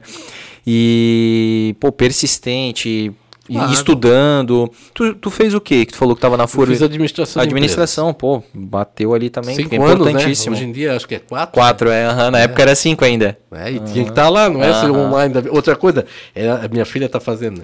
Era até 10, 10 e 10 da noite, né? Hoje dá 9 e 20, 9 Ah, e estão saindo. Eu disse, ah, Sim. que bom, né? O professor online, né? Isso, né? É bem. Tá, tá tudo, As aulas tempos são. Uma coisa também, cara, tu falou de frase, uma frase que eu li faz umas duas ou três semanas que me impactou também. Aquela frase assim, ó. Tempos difíceis criam homens fortes. Hum, boa. Homens fortes criam tempos fáceis. Tempos fáceis criam homens fracos. Homens fracos criam tempos difíceis. Tu entendeu, cara, o ciclo? Olha, cara, que é profunda essa frase, cara. Eu, eu tinha ouvido as duas primeiras, as duas. Sim, as essa duas é bem clássica, mas o, o- a continuação eu nunca tinha ouvido e, Não. cara, é isso, sabe? Porque tu provavelmente estava num tempo mais difícil, né? Tu estava num começo de vida, tinha que se virar, tempo difícil. Criou um homem forte, 30 anos hoje de, de loja de marca. Então, né? E tais aí, como tu falou, tua filha, né? Ah, pô, já, hoje é mais fácil para ela. Ela tem que tomar cuidado para ela não criar tempo Claro, difícil para ela. claro. Porque isso é o que está acontecendo com as novas gerações, né? É, tá ficando muito fácil. Os pais sofreram muito para chegar e hoje querem dar o melhor, o maior conforto para os filhos, mas a gente também não pode tomar, deixar com que eles não aprendam a nadar, Não, né? Mas aqui é. Ó, aí, vem, aí tem um pouco o sangue do Luiz Antônio Soares. Aqui tem rédea curta, não tem não. não legal. tem. Um, Mas um fugiu, não É. aguentou lá dentro. Pediu pra sair. Mas o, no geral, né? A gente fala assim, Sim, né? sim, a- as sei, gerações, eu né? entendo. Então tá é muito legal isso mimimi, aí. tá muito. né, Isso, não pode aí. facilitar, não. Não, tem Eles têm que entender, tem Bacana. que. Então, assim, isso também. É bom que tu citou, né? Quem tá dentro da empresa, eu sempre digo, tem que. Filhos, família, tem que saber os números, tem que conhecer. Até dentro da sua casa, né? Com o teu orçamento certeza. familiar, abre para teus filhos. É tão ruim quando a gente vê uma família que o pai centraliza quanto ele ganha, Isso. quanto eles gastam, quanto não sei o que, não sei o que. Aí daqui a pouco começa a criar problemas dentro de casa, porque você pede um. Não, não pode. Não pode mas não pode por Exa- quê? Exato, Então, cara. Abre para a é família a comunicação. Meus filhos desde pequeno Que legal. acompanharam a minha empresa. Eu- Que legal. a gente também teve fase difícil. tudo. Oh, Sabemos disso, Sim. né? Também tivemos fase Sim, bem difícil. sim. E, que é assim, né? Nunca é, assim. Não, É assim. você aprende, né? Com momento difícil tu aprende muito para não cair de novo. Isso. Né? E, e- e- e- eles, meus Pô, filhos, legal, sempre cara. Uhum. acompanharam. Nunca escondemos nada, não tem porquê. Né? E isso é uma dica que fica até para todo mundo, dentro das Com suas casas. Abra, não Abre, precisa. cara. Ninguém. Claro, não precisa sair falando para Deus todo mundo, mas dentro de casa a família tem que saber qual é o seu Sim, orçamento. até porque aquele é o núcleo forte, né? Então tu tá montando o núcleo forte ali. E aí fica mais fácil, inclusive, pra pedir, pô, desliga uma lâmpada, a gente precisa economizar Exato. a luz, pô, não fica 20, 30 minutos no chuveiro, né? Essas coisas aí. Exatamente. Aí cria aquele espírito de comunidade mesmo, que todo mundo tá por um, por um objetivo em comum, né? Às vezes para pedir uma pizza a mais numa semana, Exato. tá vendo agora? Vai dar para pedir a O pizza. que, que a gente fez? A gente lá, né, cara? Pô, eu odeio limpar a casa, né, cara? Mas a gente tem um esquema lá. Ela limpa dentro, eu limpo fora, tudo certo. Mas, cara, pô, às vezes a gente quer trabalhar um pouco mais ali, fazer mais conteúdo, né? Aí o que, que a gente fez? Vamos deixar de pedir um iFood por semana pra poder dar, pagar diarista, cara. Porque. Mas é o combinado, entendeu? O combinado não sai caro. E a gente realmente fez esse combinado aí, cara. Que não me ouçam, né? Mas, ó, esses dias a nossa diarista faltou duas semanas seguidas, disse. A minha mulher começou. Vamos pegar todo mundo junto, não tem problema. Pegamos. nesse Fazer um ponto- mutirão, né? É, Agora olha o lado bom, economizamos tanto. Isso. Tem sempre tem outro lado. Exatamente. Agora pode pedir. Isso, Tem aí, se dá um luxo. um iPhone tudo. Isso, isso aí, isso aí, cara. é isso bem aí, assim. cara. Mas é, é só uma dica aí também. Não, legal. E, e ainda só ainda falando dessa questão, é, às vezes nem o, o- por exemplo, o casal, né? Tu falou da família, dos filhos, né? Mas às vezes nem o casal, né? Tem a- tem- o homem tem as contas dele não, e não fala tudo que tem, nem tudo que recebe pra esposa, né, cara? Pô, isso aí não é um casamento, né? Isso aí é uma coisa que pode estar criando um problema futuro, né? Um tá Meu. gastando e o outro tá segurando ali, ou não quer falar, ou isso e aquilo. E Pô, isso não, é, né, não cara? é o caminho. Não é Exatamente. Pô, foi, foi legal ter falado isso aí. E aí, como é que vem o convite aí? Tu, bom, por ser lojista, por ser do comércio, tu já era associado ao CDL? Sim, eu já sou associado do CDL desde o início, Uhum. né? Porque eh, aí a gente vai começar a falar de CDL, né? Vamos lá. Todo mundo que olha CDL, né? Câmara de Dirigentes Logistas, é, pensa, ah, CDL é SPC. Ah, Consulta de SPC. Sim. Não, gente.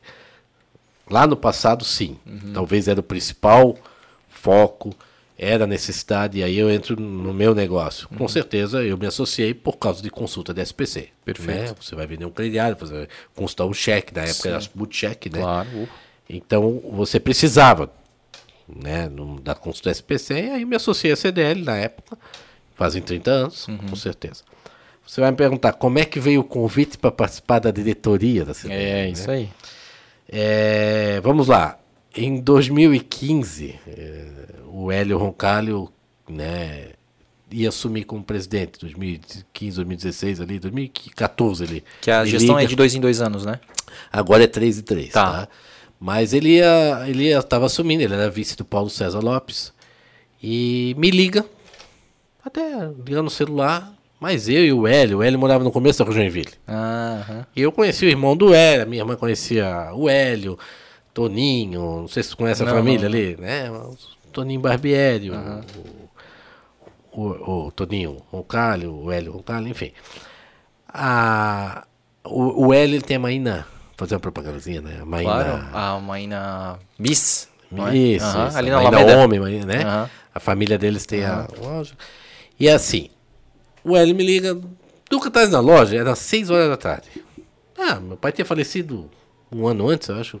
Ainda tava naquela. Eu sempre brinco com isso, né? Mas é, são momentos que a gente tá meio fora da casinha, a gente acaba aceitando as coisas, né? Sim, também fora do ar, né? e ele me liga, tô, tá, posso passar aí? Pode, eu fecho às sete, pode vir. Mas eu não falava com ele há muito tempo.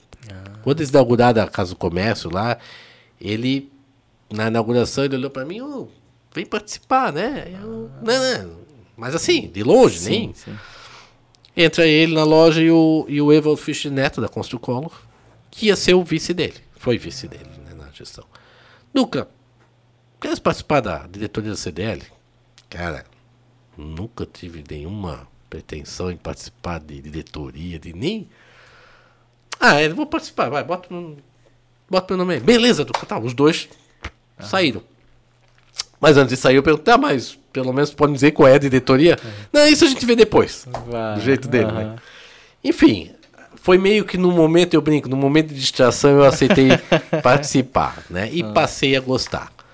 Tá? É, acho que é um envolvimento que contribui muito pro teu pessoal, né? É. Pra tua. é, eu jamais estaria dando uma entrevista hoje aqui para ti se não tivesse passado por uma CDL, para ter uma ideia. Poxa. Né? Eu posso falar dentro da minha loja, do meu produto, muito bem, mas Sim. né, jamais ia dar uma entrevista em TV se não tivesse passado por uma CDL. A gente aprende, a gente cresce como pessoa. Que legal. Né? E a gente cresce com a divisão dos problemas. Você senta numa mesa de reunião de diretoria, onde todos os diretores são lojistas, são prestadores de serviço e tal, e tem os mesmos problemas do dia a dia. E con- conversam sobre Uhum. esses problemas. E às vezes as soluções acabam aparecendo. Então você ganha muito também em participar de uma diretoria de CDL. Ah, então, legal, assim, cara. foi no momento de distração, na tua Aham, pergunta, eu aceitei, é, muito feliz no primeiro E mandato. qual que era o cargo daí? Pois é, aí, aí vem a segunda deixa, né? Ah. É. Primeira reunião, a gente já começou as reuniões da CDL antes de tomar posse, então já começamos lá em 2000 e... Estou na dúvida aqui do ano, mas 2000, final de 2014 a gente já tinha feito três reuniões Aham. E em 2015 aí começava o mandato, né? Só para... Sim. É, Fizemos a, a primeira reunião então do ano, né? Dentro do ano. E aí, diretor de núcleos. Aí fui tentar começar a dar as ideias. Duca, essa diretoria nós vamos tirar fora. Ah, beleza, então eu tô fora. É. Acabou aqui já. Não, não, não, não. Nós precisamos de alguém para para falar diretor de relações, é, relações institucionais. Precisamos de alguém para falar na Câmara Municipal, para prefeitura, para isso, para aquilo. Pra... Pô, sobrou para mim, né? Logo eu, o tímido da turma, né? E, e deu certo.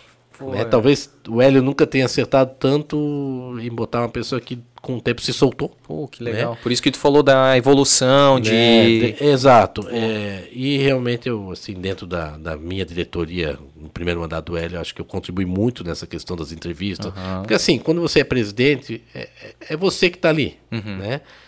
Mas você tem os seus diretores para te auxiliar, Exato. né? E assim, sempre que fui chamado, né, tava lá, Bacana. não dá cara para bater. Então, Sim. assim, é, é nesse sentido. Aí veio a segunda gestão do Hélio, Uhum. onde antes de terminar a primeira gestão, eu já vou ter, entrar nesse assunto, porque tu vai vir com a pergunta, pai, presidente, como é que foi Isso. a história, né? Não, nunca tive essa Pretensão. E, e não tava quase terminando o primeiro mandato, tava naquela, vai, vai renovar com o próprio Hélio, vai, o Evodo vai assumir e tal, e o Evodo já estava sinalizando o projeto, as empresas deles, tal, Tá né? Bom, abrindo é, várias. Exato, e já tinha esse projeto lá atrás, né, de crescimento, e o Evodo, ele meio que, Hélio, eu não vou poder assumir. Né? E eu, numa reunião, e justo no dia, o Evodo não estava. Eu falei, ó, Hélio, tu tens que achar alguém, nós estávamos numa janta com todos os diretores, tu tens que achar alguém que possa ser, vice qualquer um pode ser, né? Todos aqui podem ser teu vice.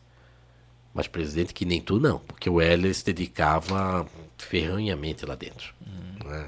O Hélio, é, a gente diz, né? Ele deixava a empresa lá e vinha pra cá. Claro, ele tinha toda uma estrutura por Uma trás, as equipe lá, irmãs, né? Aham, as irmãs que ajuda. tocam junto e tal. Então ele, talvez ele teve esse Esse, lado esse, facilitador. esse calço ali. aham. É, mas não é fácil. Ele realmente entrava em reunião na CDL tipo 9 da manhã, 5 da tarde ele ainda estava lá dentro. Aí a gente começou, velho, tem que cuidar, sabe? É, A gente tem que cuidar muito com isso, se policiar muito. E aí eu fui falar isso, que nem tu, ninguém faz, velho. Pronto, né? Eu não devia nunca ter falado isso. Né? Pra vice, qualquer um faz. Pronto. Jogado eu pra vice. Vice. Ah, tá, de vice vai, né?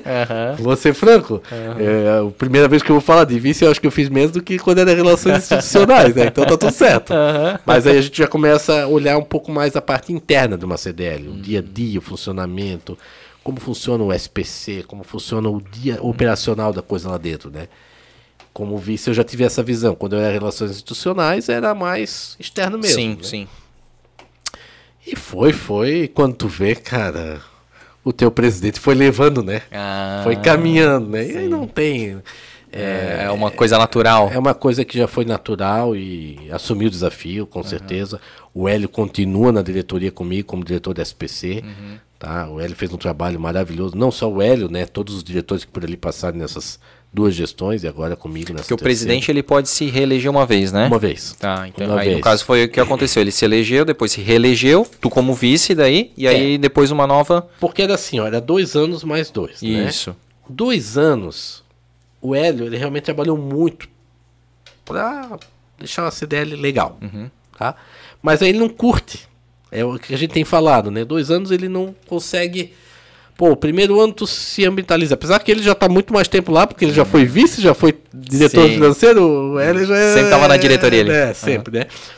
Mas assim, aí no segundo mandato é onde ele pode curtir um pouco tudo que ele fez. né? Então, assim, dois anos talvez é pouco, três é o ideal.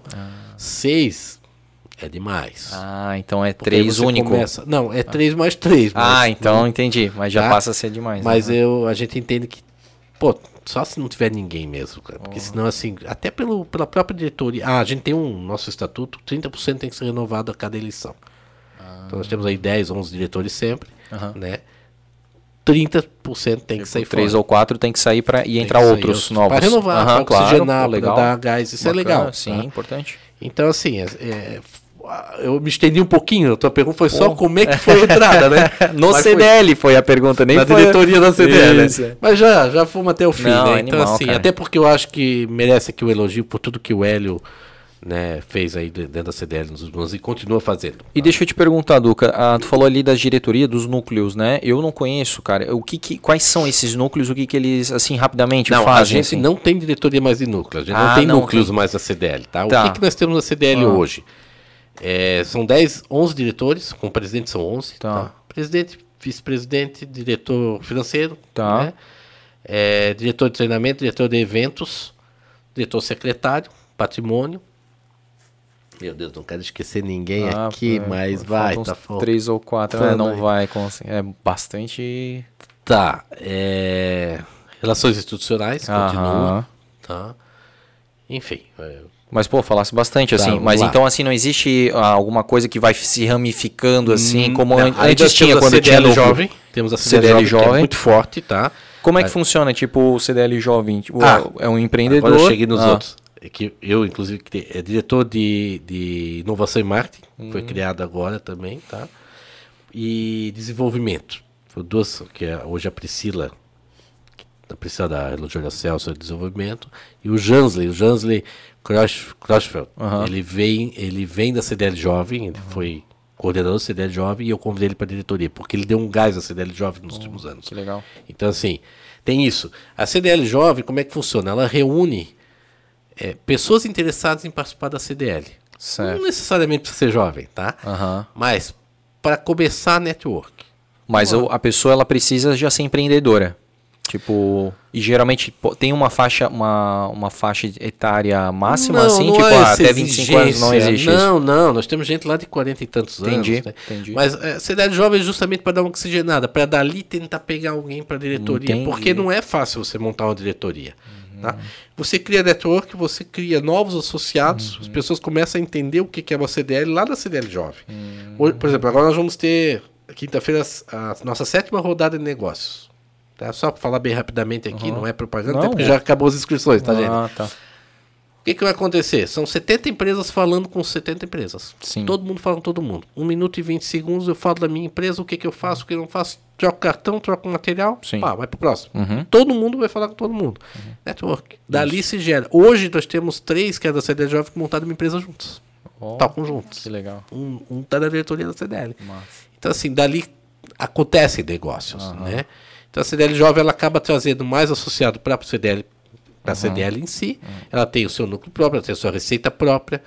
E ela faz isso, né? Tem um coordenador, tem um vice-coordenador.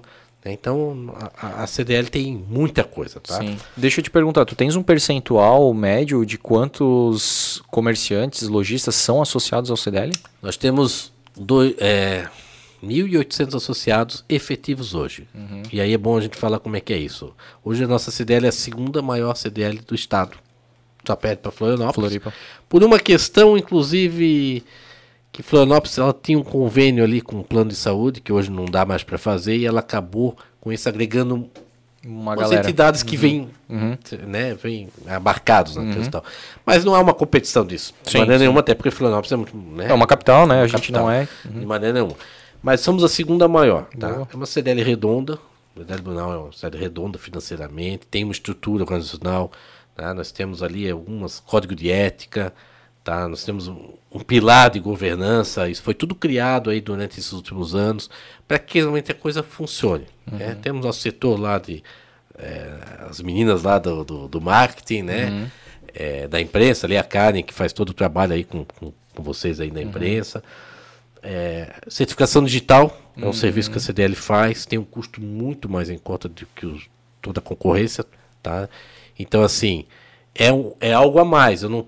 Eu, Eu só, fiz é, lá no Shopping H, né? Shopping H. É, eu fiz lá. Uhum. Tá? Certificação digital, se tu faz uma pesquisa de preço, eu sei, né, a gente tem os números, pô, tu economiza ali uma, uma graninha, tá? Legal. É pouquinho, mas é pouco aqui, é pouco é. ali. É, vamos lá, setor de treinamentos, palestras, né? Por exemplo, a CDL Jovem, eh, de vez em quando faz também os seus os seus networks, então Sim. eles trazem alguém para falar, esses tempos trouxeram um cara para falar de leilão. Como é que funciona os leilões e tal. É simplesmente cara. bate-papo, é o que nós estamos fazendo aqui. Com, você- eles botam lá 80, 90 pessoas dentro da rivagem, ou de onde for. Né? A própria CDL, o que, que mais a gente tem ali? O SPC Consulta, hoje, André, é, é, vamos falar de SPC, as coisas mudaram, né? A gente estava falando em cheque, hoje muito pouco cheque. Sim. Mas existe o crediário forte ainda. Tá? E hoje nós temos o cadastro pos- positivo. O cadastro positivo nada mais é do que o seguinte: eu deixei de pagar uma conta de luz. Ou uma conta de telefone por um desacordo por 30 reais. Como é que era antes? Eu consultava o André, o André estava negativo, ah, não te vendo. Pronto, simplesmente não te vendo, acabou. Aham. Não, mas peraí. Cadastro positivo é diferente. Você está com pendência. O valor da pendência é tanto. Até ali já acontecia antes. Beleza. Sim. Mas qual é o teu score? Ah, o score do André é 900. Pô. Ele tá com essa pendência. Bom demais. É bom demais. Então o André é um cara. Aí tu abre esse score, é, os elementos são muito maiores que o cadastro positivo. Tu abre o score. Tu sabe, antes não tínhamos essas ferramentas, tá? Tu sabe que o André paga as contas dele sempre com 10 dias de antecedência, todas elas. Tu sabe, é tudo ali. Então aquele 30 reais que ele tá devendo, É uma coisa que. e antes você não Irrisória. conseguia. Exatamente. É, é um desacordo comercial, é alguma coisa que houve. Vende pro André porque ele é um baita cara. Exato. né? Então, assim, são situações diferentes. O, o SPC ele mudou, ele se ele está muito mais é, assertivo em Sim, tudo. e robusto de dados, né? É, ele vai muito além do que tem muita coisa. Tipo, coisa vende ou não vende. especializada, Sim. inclusive né, empresas maiores, lojistas Sim. de renome aí e tal. Tem inclusive ferramentas próprias para. Sim. Uhum. Tá? Automáticas, inclusive. Então, assim, nós temos aí uma, uma gama de serviços ali dentro muito grande hoje, muito mais forte. Uhum. E é, é isso que a CDL faz. Temos o nosso comercial, né? Um comercial, mais de 80 benefícios que se eu me associar e eu tiver uns- um, filho na, no Barão, na escola Barão, um filho. São duas séries ali que eles dão um desconto. O desconto tu paga a mensalidade de um mês, tu paga a mensalidade de um ano inteiro da CDL. Porra, que massa. Quem tem dois filhos, nós já tivemos um diretor que tinha esse caso. Cara, ele economizava uma grana por mês, sabe? Exemplo claro. E isso que eu ia te perguntar também. É... Não é todas as séries, vamos Sim, lá. sim, Isso não. foi só um exemplo, mas Sim. desconto em, em curso de inglês, desconto em pizzaria. Aham. Geralmente são serviços, educação. é, eu até Anotou aí? eu até anotei porque assim, a gente Isso é legal complicado saber. esquecer, né? É, Vamos lá, é, a maior parte, tá? Aham. É, serviços, educação, saúde. Aham. Saúde tem muita coisa. Plano odontológico a 9,90, Então, tá? Farmácia também? Tem de tudo ali. Então, assim, você abre aquela carteira de benefícios. Zoológico Pomerode, todo mundo fala do Zoológico Pomerode. Você ganha um descontão ali, vai com a família. Então, assim, uma ida paga a mensalidade Sim. toda. Então, assim, vai perguntar, "Ah, eu preciso ser lojista? Tu me perguntou quantos É. associados nós temos, né? 1.800 pagantes. E aí eu tenho que voltar também nesse assunto. A gente fez um expurgo, a gente tinha 2.300 associados há dois anos atrás. A gente começou a expurgar. Quem não, porque assim, quando você é associado, mas não usa serviço, você pode parar de pagar, é pra bom, né? Não tô usando nada. Aham. A gente tirou quem não, Quem não usava o serviço. não usava nada. Mas a pessoa pagava a mensalidade ou não? Não, aí não pagava mais e tu tava lá. Ah, é muito bonito eu dizer que eu tenho 3 mil 2.300, associados, é. né? Aham. Mas eu não, não tenho tava 3 mil, eu tenho receita de dois. 1.800. Sim. Hoje, realmente, quem está lá participa, usa os benefícios, Ah. é, consulta, enfim. Está lá porque acha... é- é- muitos não usam nada, mas acham a nossa representatividade importante para a cidade. Sim. Né, que a gente entra nesse assunto posteriormente. Então, assim... Então é uma mensalidade, né, Duca? Não é tipo um percentual, nada, Não, né? não. É um- uma mensalidade X. São vários pontos, né? Aham. O cara tem uma meia, ele paga uma mensalidade mais em conta, é 30 e poucos reais, o outro Ah. paga 50, o outro vai a 70, né? São- E a partir dali, aí você tem uma gama de serviços que aí, claro, Esses valores que tu falou são fictícios ou são reais mesmo? bem próximo a isso. Bem próximo Então, disso? Vamos lá, É. 35, Sim. 34, não sei. Mas o, o, o outro ali, o maior, não chega a 100 reais. não, a mensalidade não. Eu, eu pago, se não me engano, 70 e pouco, mas sou só- sócio efetivo, aquele que tem voto na Assembleia e tal. Desses são 400 É associados. bem que tem democrático para se associar, né, cara? É Tranquilo. bem simples, bem tranquilo. Perguntou, 1.800 associados, 900 são lojistas. O resto é prestador de serviço. Hum, é advogado, legal, é contabilidade. Tem todo tipo de, sabe? Eu preciso ser lojista ou ter empresa? Não, tu pode lá se associar como pessoa física. Porque Hum. E eu quero aproveitar esses Os benefícios tudo, benefícios ali. tá? Então assim, ah, é associado, vai fazer certificação digital, tu já paga mais em conta sem ser. Sendo associado, tu vai ganhar mais desconto. Ó. Então assim, é realmente o associativismo ali dentro, tá? A gente trabalha muito isso. Pode me perguntar, tudo que a CDL faz, né? Ah. Aí, isso tá aí na mídia, eu- eu já... já, Já sabe de cor e salteado. é, eu, eu. Desculpa, né? Eu vou entrando, né? Isso Vai mesmo, me cara, corta é aí. porque, né? Bom, as campanhas, né? Também campanha Dia das Mães, que Sim. finalizou hoje a campanha, amanhã sai o sorteio, né? Sim. Dia das Mães gratuita, 20 mil reais em prêmios, a gente dá em cupom. Isso foi uma briga minha uns anos atrás, né? Na diretoria já, disse, gente, vamos aumentar o valor de cupom, diminuir talvez o valor de prêmio, porque o cupom o cara ganha e volta a gastar do nosso lojista, do nosso comércio. Exato. aham. E isso a gente fez numa época em que, pro Natal, o lojista pagava a campanha. Nós Aham. vendíamos o kit para participar da campanha, 390 reais. Tu pagava, o lojista pagava. Não pensa que é fácil, tá? É, né? Nós conseguimos aí 400, 350 lojistas que participavam, o resto não participava, Uhum. tá? Não queria participar, porque tinha que pagar. Hoje a gente dá gratuito isso. Então todos Tá. os lojistas. Todos os lojistas pagantes de fundo promocional, Aham. porque é um fundo promocional Sim, é a que é parte. pago o ano inteiro, Sim, né? aham. é, eles ganham de graça essa campanha, no Natal quanto no Dia das Mães. Então, e a gente transformou boa parte do prêmio em vale compra. Por quê? O André vai lá no comércio, compra, é sorteado num vale compra, Uhum. mil reais, quinhentos reais. Ele vai voltar em qualquer loja participante, não só na que ele comprou, que ele foi sorteado, ele pode ir em qualquer uma participante. E o dinheiro fica ali. E aí entra o tal história do meu vale compra aí, 200 reais que eu Isso, tô sorteando, aham. gente. Dificilmente ele vai gastar só 200. Isso também. Ou só 500, ou só 300, ou só 1000. Ele vai botar mais um pouquinho em cima e ele vai entrar na tua loja. Oportunidade de conhecer. Aí o lojista que participava e ainda pagava pela campanha, hoje ele não paga, né? Entre aspas, não, né? É, ele entende que, poxa, eu paguei 390, mas eu fiz uma venda de 1.500, de 1.000, de Porra, aí, 1.200. Retorno. Outro ano ele quer participar de novo. Claro. Ele, vai procurar, ele procura a CDL para participar. aham. né? Além do que, ele tem toda uma geolocalização, dados dos clientes que ele cadastrou, porque muita empresa não tem os mecanismos, né? Sim. A CDL dentro dessas campanhas, ela abre a geolocalização dos clientes que ela cadastrou lá dentro do Sim. sistema. Então, assim, ou clientes que compraram da tua loja. Uhum. Então, assim, às vezes você, pô, onde é que tá vindo meus clientes? Ah, vem tudo ali da região tal ou da região tal. É aqui que eu sou forte. Ele pode fazer um trabalho aqui. Aham. Pô, lá eu tô. Pô, como é que veio tanto cliente de lá, cara? O que, que aconteceu? Entende? Porque Então, dados é importante pra te traçar a estratégia. então nossas campanhas têm disso. Dia das Mães, aí vem as campanhas menores, né? Até ainda falar dessas campanhas e tal, aí teve até uma notícia, acho que foi eh, agora, recente, que, o, que um ganhador, ele ganhou duas vezes, ou ele ganhou no passado e ganhou essa vez, não teve uma coisa assim, tu não lembra? Foi, eu acho que de Natal, não foi agora, Dia das Mães vai ser, né, agora, né, o sorteio, Não, né? eu, eu não lembro de Mas eu, eu vi que teve essa notícia, assim, que ah, o ganhador do CDL ganhou Isso, ganhou vale compra duas vezes. duas vezes, né? Duas vezes. Que Pode massa. ser. Claro, mas sortudo, né, o cara, né? Porra. E aí o legal, ele volta pro comércio, gasta de novo, o vendedor aumenta a comissão, tá vendo? Todo mundo ganha com vale Exato, compra. é. Agora é claro, sempre tem que ter o primeiro sorteio, né? Natal ali, é, tem que ter o carro. É, né? Porque chama Isso- atenção o Isso negócio foi ali. vencido várias vezes, não adianta, tá? É, Então, assim, dia dos namorados, Páscoa, crianças, pais, avós, aí a Aham. gente faz todo esse barulho. CDL tem a parte institucional, acho que não preciso nem falar muito aí, né? Durante a pandemia, tudo que a CDL investiu para manter comércio aberto, lutando. E aí nós vamos um pouquinho ali, André. A CDL Blumenau é uma das 209 CDLs do estado. Aham. Né? Praticamente todas as nossas cidades têm uma CDL. Menores, claro, né? mas estamos lá. Nós temos a federação e temos a CNDL em Brasília. Então, só para tu entender um pouco como é que é essa pirâmide, né? Sim. CNDL cuida das leis lá dentro do Congresso. Nós temos pessoas cuidando de assuntos referentes ao comércio. Santa Catarina, nós temos pessoas, através da federação, cuidando de assuntos. Agora tem uma questão do ICMS do leite, aí do, Aham. tinha gente do comércio lá dentro trabalhando, lutando para que a coisa revertesse. Federação Catarinense do Comércio, FCC? Não, é a Federação dos CDLs, FCDL. Ah, FCDL. FCDL, tá, Federação que é do CDLs. estado daí. Do Estado. Tá, perfeito. CNDL, Confederação Nacional. Nacional. Aham, né? beleza. E CDLs.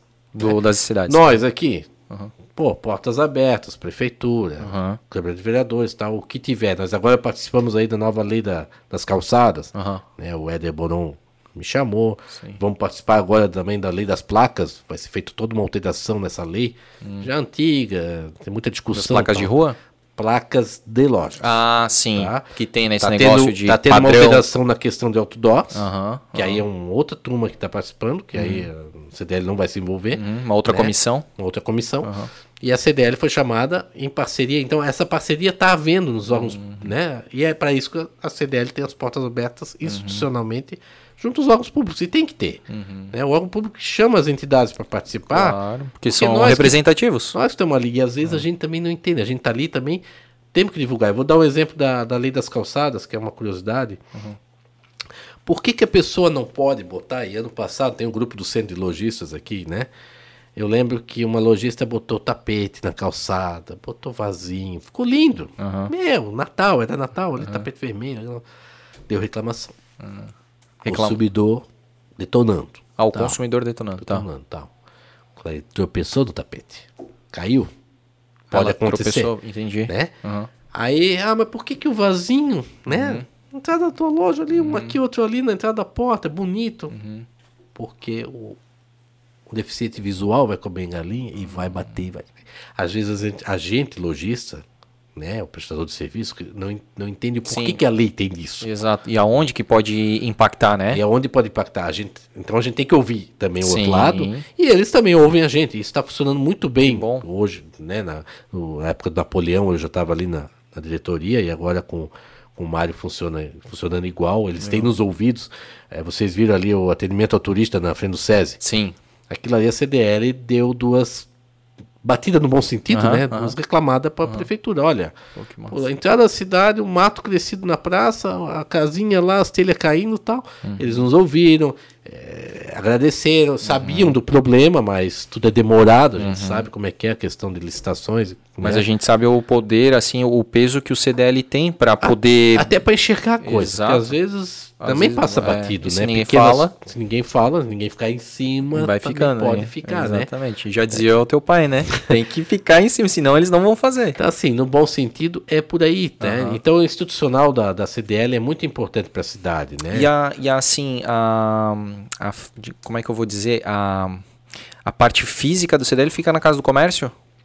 Não, hoje a CDL está toda no Shopping da Eden. Quarto Tá. andar é, é o nosso administrativo todo, certificação digital, se você fez lá, é no Fui, quarto fui andar. lá, aham. A parte do SPC, de consultas pessoa física né, e jurídica, que quer ir lá no balcão se consultar, Aham. aí ela está no segundo piso do shopping, dentro do Perfeito. shopping mesmo. Né? Mas a parte administrativa, que aí não atende o público externo, exceto pela certificação digital, porque ela tem uma, uma lei específica que tem que ser sala fechada. Tu fosse lá, tu viste como é que é uma Aham, salinha, é, é. ela tem que estar fechada, ela, tem, ela é filmada, ela- é tudo tem uma Tem lei um- específica um nacional para né? isso, tá? Então assim, o institucional a CDL faz muito bem. Agora a lei das calçadas, os barzinhos aí, botar as mesas na calçada, Sim. também fomos ouvidos, vieram com sugestões, a gente deu até sugestões que eles, poxa, achei que vocês iam bater em nós, não. Não, acho que tá, não, não deve poder acontecer isso. Então, então, assim, foi muito formulada, vamos dizer, né, a várias mãos. Então, não é o, o poder público te jogando, não. Tem alguém participando. Mediando ali um pouquinho. Esses dias ah, ligaram lá na CDL por causa do estantes. Aham, Botaram estante dia 3 de setembro, né? sim. CDL, por que, que vocês fizeram isso? Porque saiu uma notícia que a CDL teria sido. Não, a CDL foi ouvida. Né? E esse ano é um ano atípico, tem pouco feriado. Sim. Né? E ainda tem eleição. Putz. Não, então a ideia dos organizadores não era ter no segundo semestre, por causa da eleição, porque vai virar politicagem. Né? Uhum. Mas, antes, ainda estamos aí com questão Covid e não tinha feriado. Não tinha. Então, aí foram ver é, é a semana gincana de Blumenau, é, é na mesma data. Ah, mas vai fazer o quê? Dia 2 a rua 15 está tomada para desfile. Dia Isso. 3 é um sábado, impacta menos o comércio. Se é para impactar, que impacte no, no Menos, sábado. aham. Menos. Ah, mas aí vem o cara que diz assim, né? Eu sempre puxo pro comércio, lógico, né? Mas vamos lá. Tem o cara que diz assim, é, mas daí é feriadão, eu podia ir pra praia, né? Aí, aí eu quero ir no estantes, pô, aí mataram meu feriadão. Pô, mas daí. Cara, de boa. É a forma pro comércio também agregar mais gente. Se é pra matar o comércio, que mate nessa data, né? Já matou dia 2 mesmo. né? Então, assim, é difícil, né? Você, ah, não, tu nunca vai agradar, né? todo mas a mundo. gente é muito ouvido, eu agradeço aí até né, a prefeitura, aí, os órgãos municipais, porque assim, estão tão nos deixando falar, estão nos ouvindo e também a gente está ouvindo eles entendendo algumas demandas deles também, tá? Que a gente tem que entender esse lado. E assim, né, cara, o Duca, como presidente assim do CDL, tu tava falando aí que tu, né, acaba ouvindo essas, nunca vai conseguir realmente, né, cara, Não. agradar assim, né? É um foguinho cruzado assim que acontece, né? Tu acha que, porra, não, e essa ideia aqui vai ser fantástica, todo mundo vai gostar. Pois vem um cara lá te manda mensagem, pô, mas por que que fizeram aquilo, né? Ah. Só que tem que sempre pensar no bem da maioria, assim, né, cara? Do, no bem da, da cidade, enfim, e, e entender que certas situações, certos eventos, eles são pontuais, eles não são, tipo, todo final de semana, tipo o próprio Stamptish, né? É uma tradição, é cultural, não vai acontecer todo final de semana. A mesma coisa, ah, falaram da rota de lazer quando começou também, né? Pô, porque vai fechar 15, não sei o quê, mesmo sendo um domingo, a gente sabe que né, o comércio já, muitos já eram fechados e tudo mais, mas não. Ah, porque tem a rota de lazer que vão, vão fechar ali. Ainda alguns comerciantes reclamaram também. André, e é cultural. Eu lembro na, já na primeira gestão do Hélio da Rota de Lazer, que o Hélio saía, como presidente do CDL, ele saía pela Rua 15, né? Aham. Não tem onde comprar uma água, ele falava nas reuniões. Não tem que comprar nada. O pessoal também não sei o que, não sei o que. E foi. Pouca gente ia. Hoje eu sou franco. Eu tenho ido na rota de lazer Uhum. E eu tô vendo comerciante abrindo. Sim. Porque naquela época só o Chiquinho Sorvete abria. Eu lembro. Só. Sim. Tá? Hoje tem comerciante abrindo e você entendendo que ganha dinheiro abrindo. Claro. Tá? Seja vendendo uma cervejinha, um pastelzinho. E é isso que tem que acontecer. Agora é cultural, isso demora, né? Exato. É, ah, abrir o comércio sábado à tarde, domingo em Blumenau. É, é, é difícil. Uhum. Eu sou um que eu não abro a minha loja, já tentei. Sabe? E eu não tô no fervo, assim, né? Pior ainda.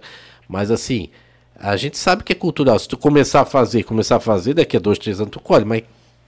Né, É, pessoal? até lá. É, aí já, tipo, já reclama antes, assim, né? A ideia É. tá no papel e já é- tá. Tu tem que plantar pra colher, cara. Exatamente. né? Então, Tudo assim, é assim. Tudo é assim. Tem- tem- é isso aí. Agora estamos aí com a, a lei das, dos barzinhos, das mesas Uhum. calçadas. Foi aprovada. Quer dizer, o cara vai poder botar mesinha, vai Pô, pagar um aluguel pelo espaço. aí, né, cara? Nada Top. caro. Aham. Regulariza. Acabou Aham. o Ministério Público. Tu falou ali do, do clube das capivaras, né? Aham, é. Ela foi uma que o Ministério Público bateu para fechar. Pô, não tem sentido, cara. O quê?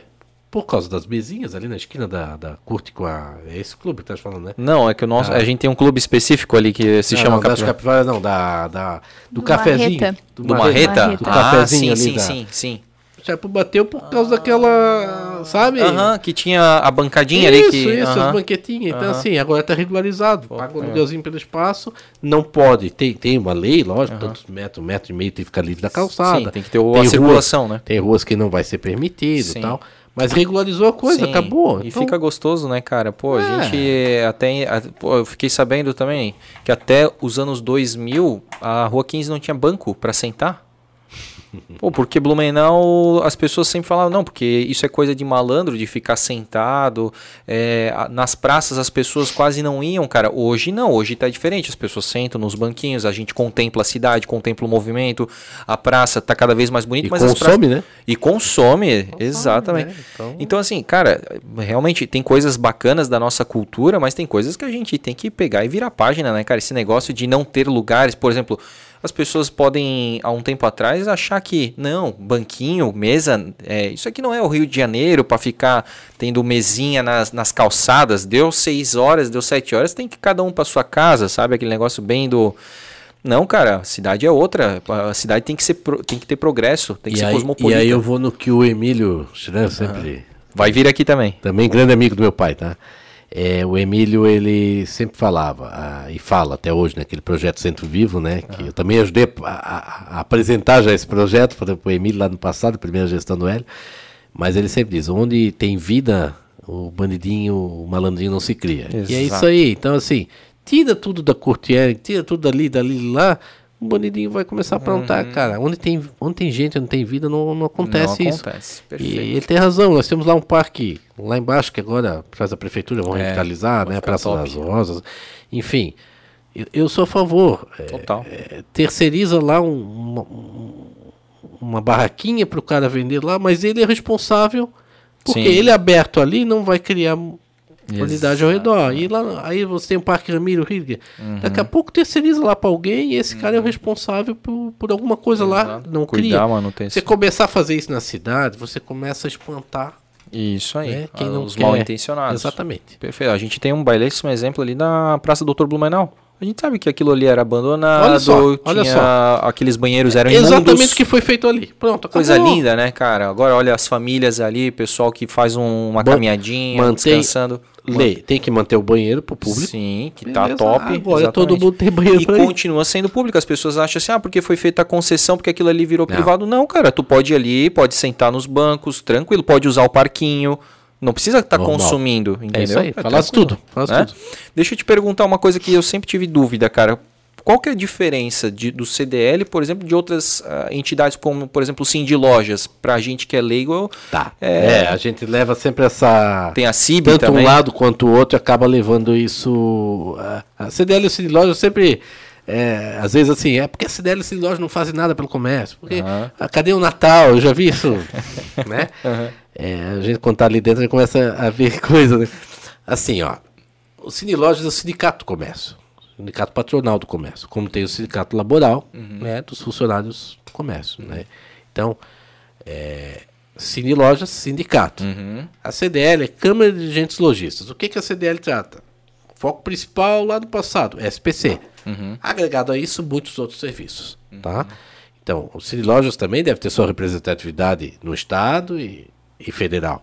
Só que os dois tratam de comércio. Então, assim, é, basicamente, um trata do sindicato. Por exemplo, você vai tratar do aumento do salário do, do funcionário do comércio. O CDL leva a palma, o CDL não tem nada a ver com isso. Não posso negar que a gente acaba participando, porque alguns lojistas, alguns, eh, como eu estou presidente do CDL, eu acabo participando, já quando era vice também, eh, das, das reuniões para tratar do índice do comércio e tal, né? Mas isso, quem, quem trata disso realmente é o Cindy Lojas. né? Então, tipo assim, tu, por exemplo, tu tens uma empresa, aí tu pode ser é, associado ao de Lojas, tipo... Posso. né, se quiser, pode Posso. ser, associado. porque- sou, e tu é, por sou. exemplo. Então, assim, outros empresários também, porque eles têm aquela questão de, de ter uma representatividade em relação ao sindicato patronal do É, comércio. por exemplo, eh, eu vou. Por que, que eu vou me associar a um Cine Lojas? É. Primeiro, eu tenho que registrar um funcionário. Aham. Eu tenho que fazer exame médico funcionário, eu tenho que. Entende? Então, eu vou me associar ao Lojas. É um sindicato patronal. Aham. Entende? Eu tenho a taxa para pagar. É claro que existem algumas taxas, aí eu não vou entrar na seara, mas é, com a mudança da lei aí dos sindicatos Ah, e tal, sim, sim, sim, sim. né, o Emílio vai, pode conversar melhor com Sim, isso, sim. mas eles tiveram que criar algumas situações para ter renda. Claro, claro. Respeitamos isso e tudo certo.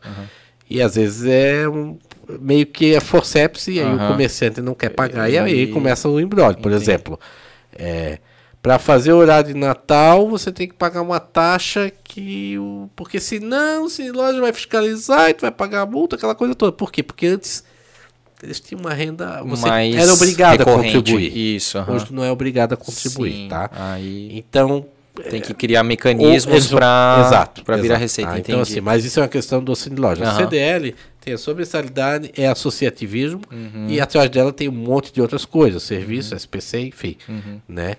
E o Cine Lojas, claro, ele tem a parte dele, ele também está se reinventando e Uhum. tá certo, porque senão tu mantém, né? Tu tem que ter renda, é normal. Sim, é, a gente ainda vive numa sociedade que a o dinheiro é A importante. diferença né? é que assim, o Loja Blumenau ele agrega uma região grande, várias cidades. Ah, né? O Emílio é? vai poder te falar isso. É Timbó, é uma região bem grande. Entendi, aqui, né? não só Blumenau. É, e o e CDL é só CDL Blumenau é porque Timbó tem o. CDL de Timbó, né? Gaspar tem, Tem, Ilhota tem, aham. tá? Então, assim. E, e, assim, tu acha que, né, trabalhando assim, tanto no CDL e já conhecendo o Sim de Lojas, assim, a questão fomentar o comércio, os dois têm uma, uma boa Uma pegada? harmonia. É, uma Harmonia. tipo, que nem assim, o CDL faz as campanhas, Dia das Mães, tal, tal, Natal, sim, de lojas, faz alguma coisa nesse sentido? Ele busca fomentar ou ele fica numa, numa situação mais de administrativa, assim, mais... Eu te diria o seguinte, eu- na pessoa do Emílio, tá? Eu posso te falar que é um grande parceiro. Tá? Ah, O Emílio já foi, no- na primeira gestão do L, ele era diretor de patrimônio da CDL. Legal. Uhum. E ao mesmo tempo ele era presidente do Cine Loja já. Aham. Né? Então, assim, o que, que acontece? É, por exemplo, campanhas de Natal. A gente já teve campanha em que a Cine Lojas bancou um automóvel. Nós tivemos uma campanha de fazer cinco automóveis. Aham. Então, a Cine Loja bancou um. Parceria mesmo, cara. Parceria. Que legal. Campanha Vamos Superar. Quando começou a pandemia, nós montamos uma campanha, vou falar bem rapidamente. Era uma quarta-feira, não, dia 20 de março fechou o comércio. Na sexta-feira à noite, eu estava dentro da agência, eu e o Hélio, fechando uma campanha Vamos Superar. Lembra daquela campanha? Sim, que aparecia? sim, sim, Outdoor e tal. Na terça-feira, os autódromos estavam sendo colados. Porra, rápido. Cine Lojas participou junto. tá? legal. Áudios que foram, ah, pessoal, vamos se cuidar, tal, comércio. Cine Loja junto. Então, assim, há uma parceria assim.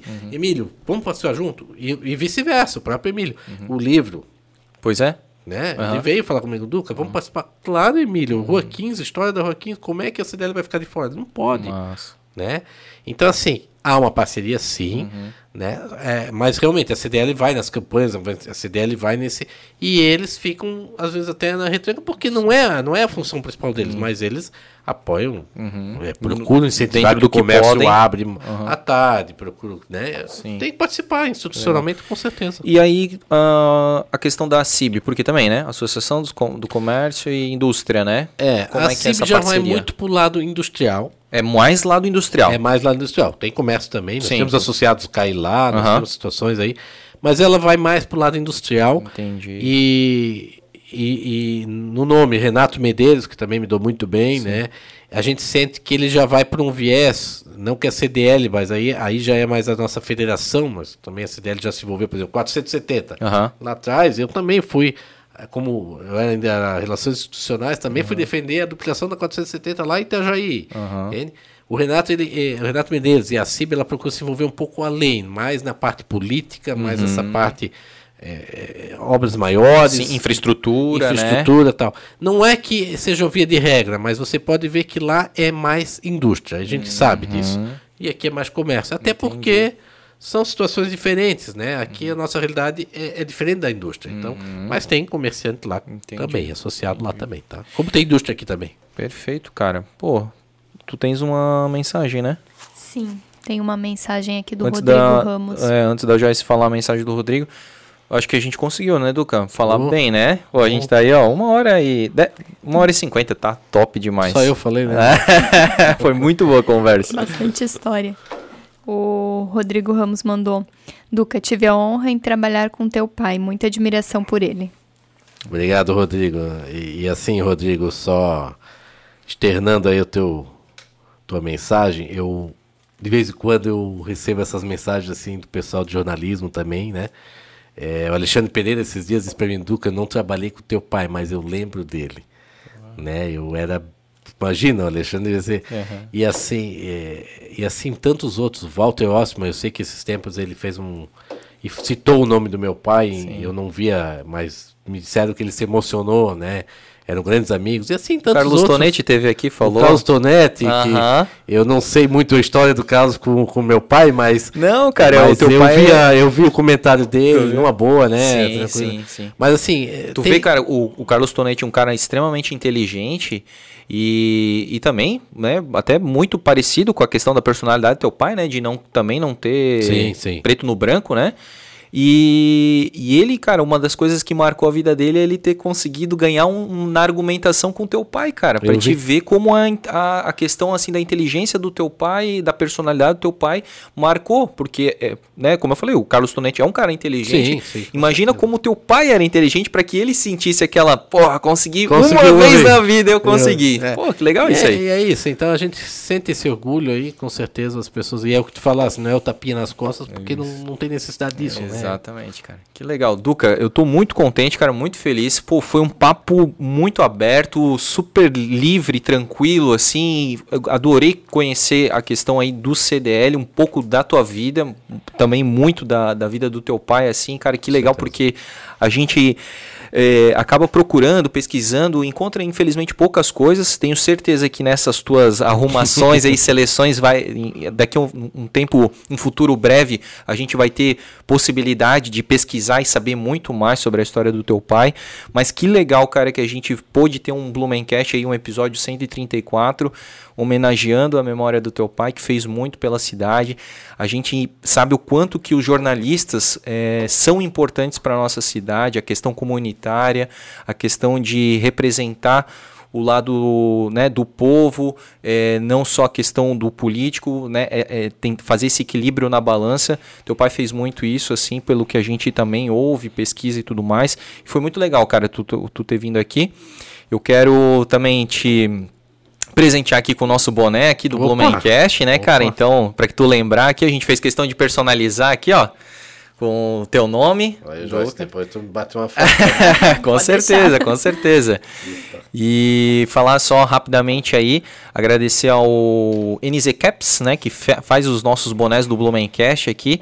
E quem quiser fazer um boné personalizado a partir de uma unidade, tá? Pode fazer quantas unidades? A partir de uma, eles fazem personalizado para vocês com material fantástico de primeira qualidade aí, de primeira linha, muito bem feitinho para vocês, tá certo?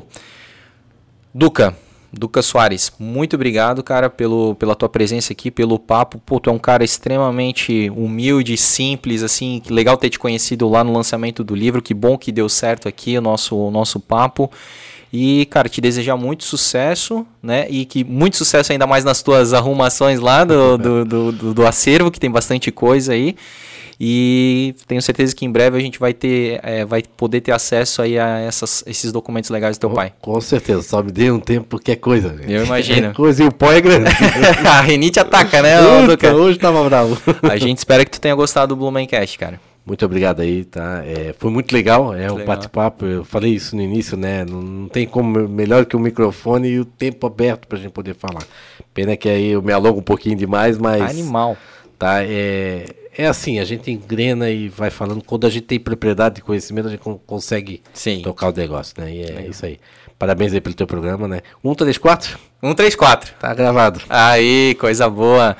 Obrigadão então para Joyce, né, que sempre apoia e nos ajuda aqui nos bastidores, né, Joyce? Isso aí. Tamo junto e agradecer muito aí todo mundo que acompanhou a gente aí pela, pelas plataformas de áudio, pelo YouTube. Não se esquece, se inscreva no nosso canal, deixe o seu comentário se você tem alguma memória aí é, do Luiz Antônio Soares, se você quer falar sobre a, a CDL, deixa aqui nos comentários.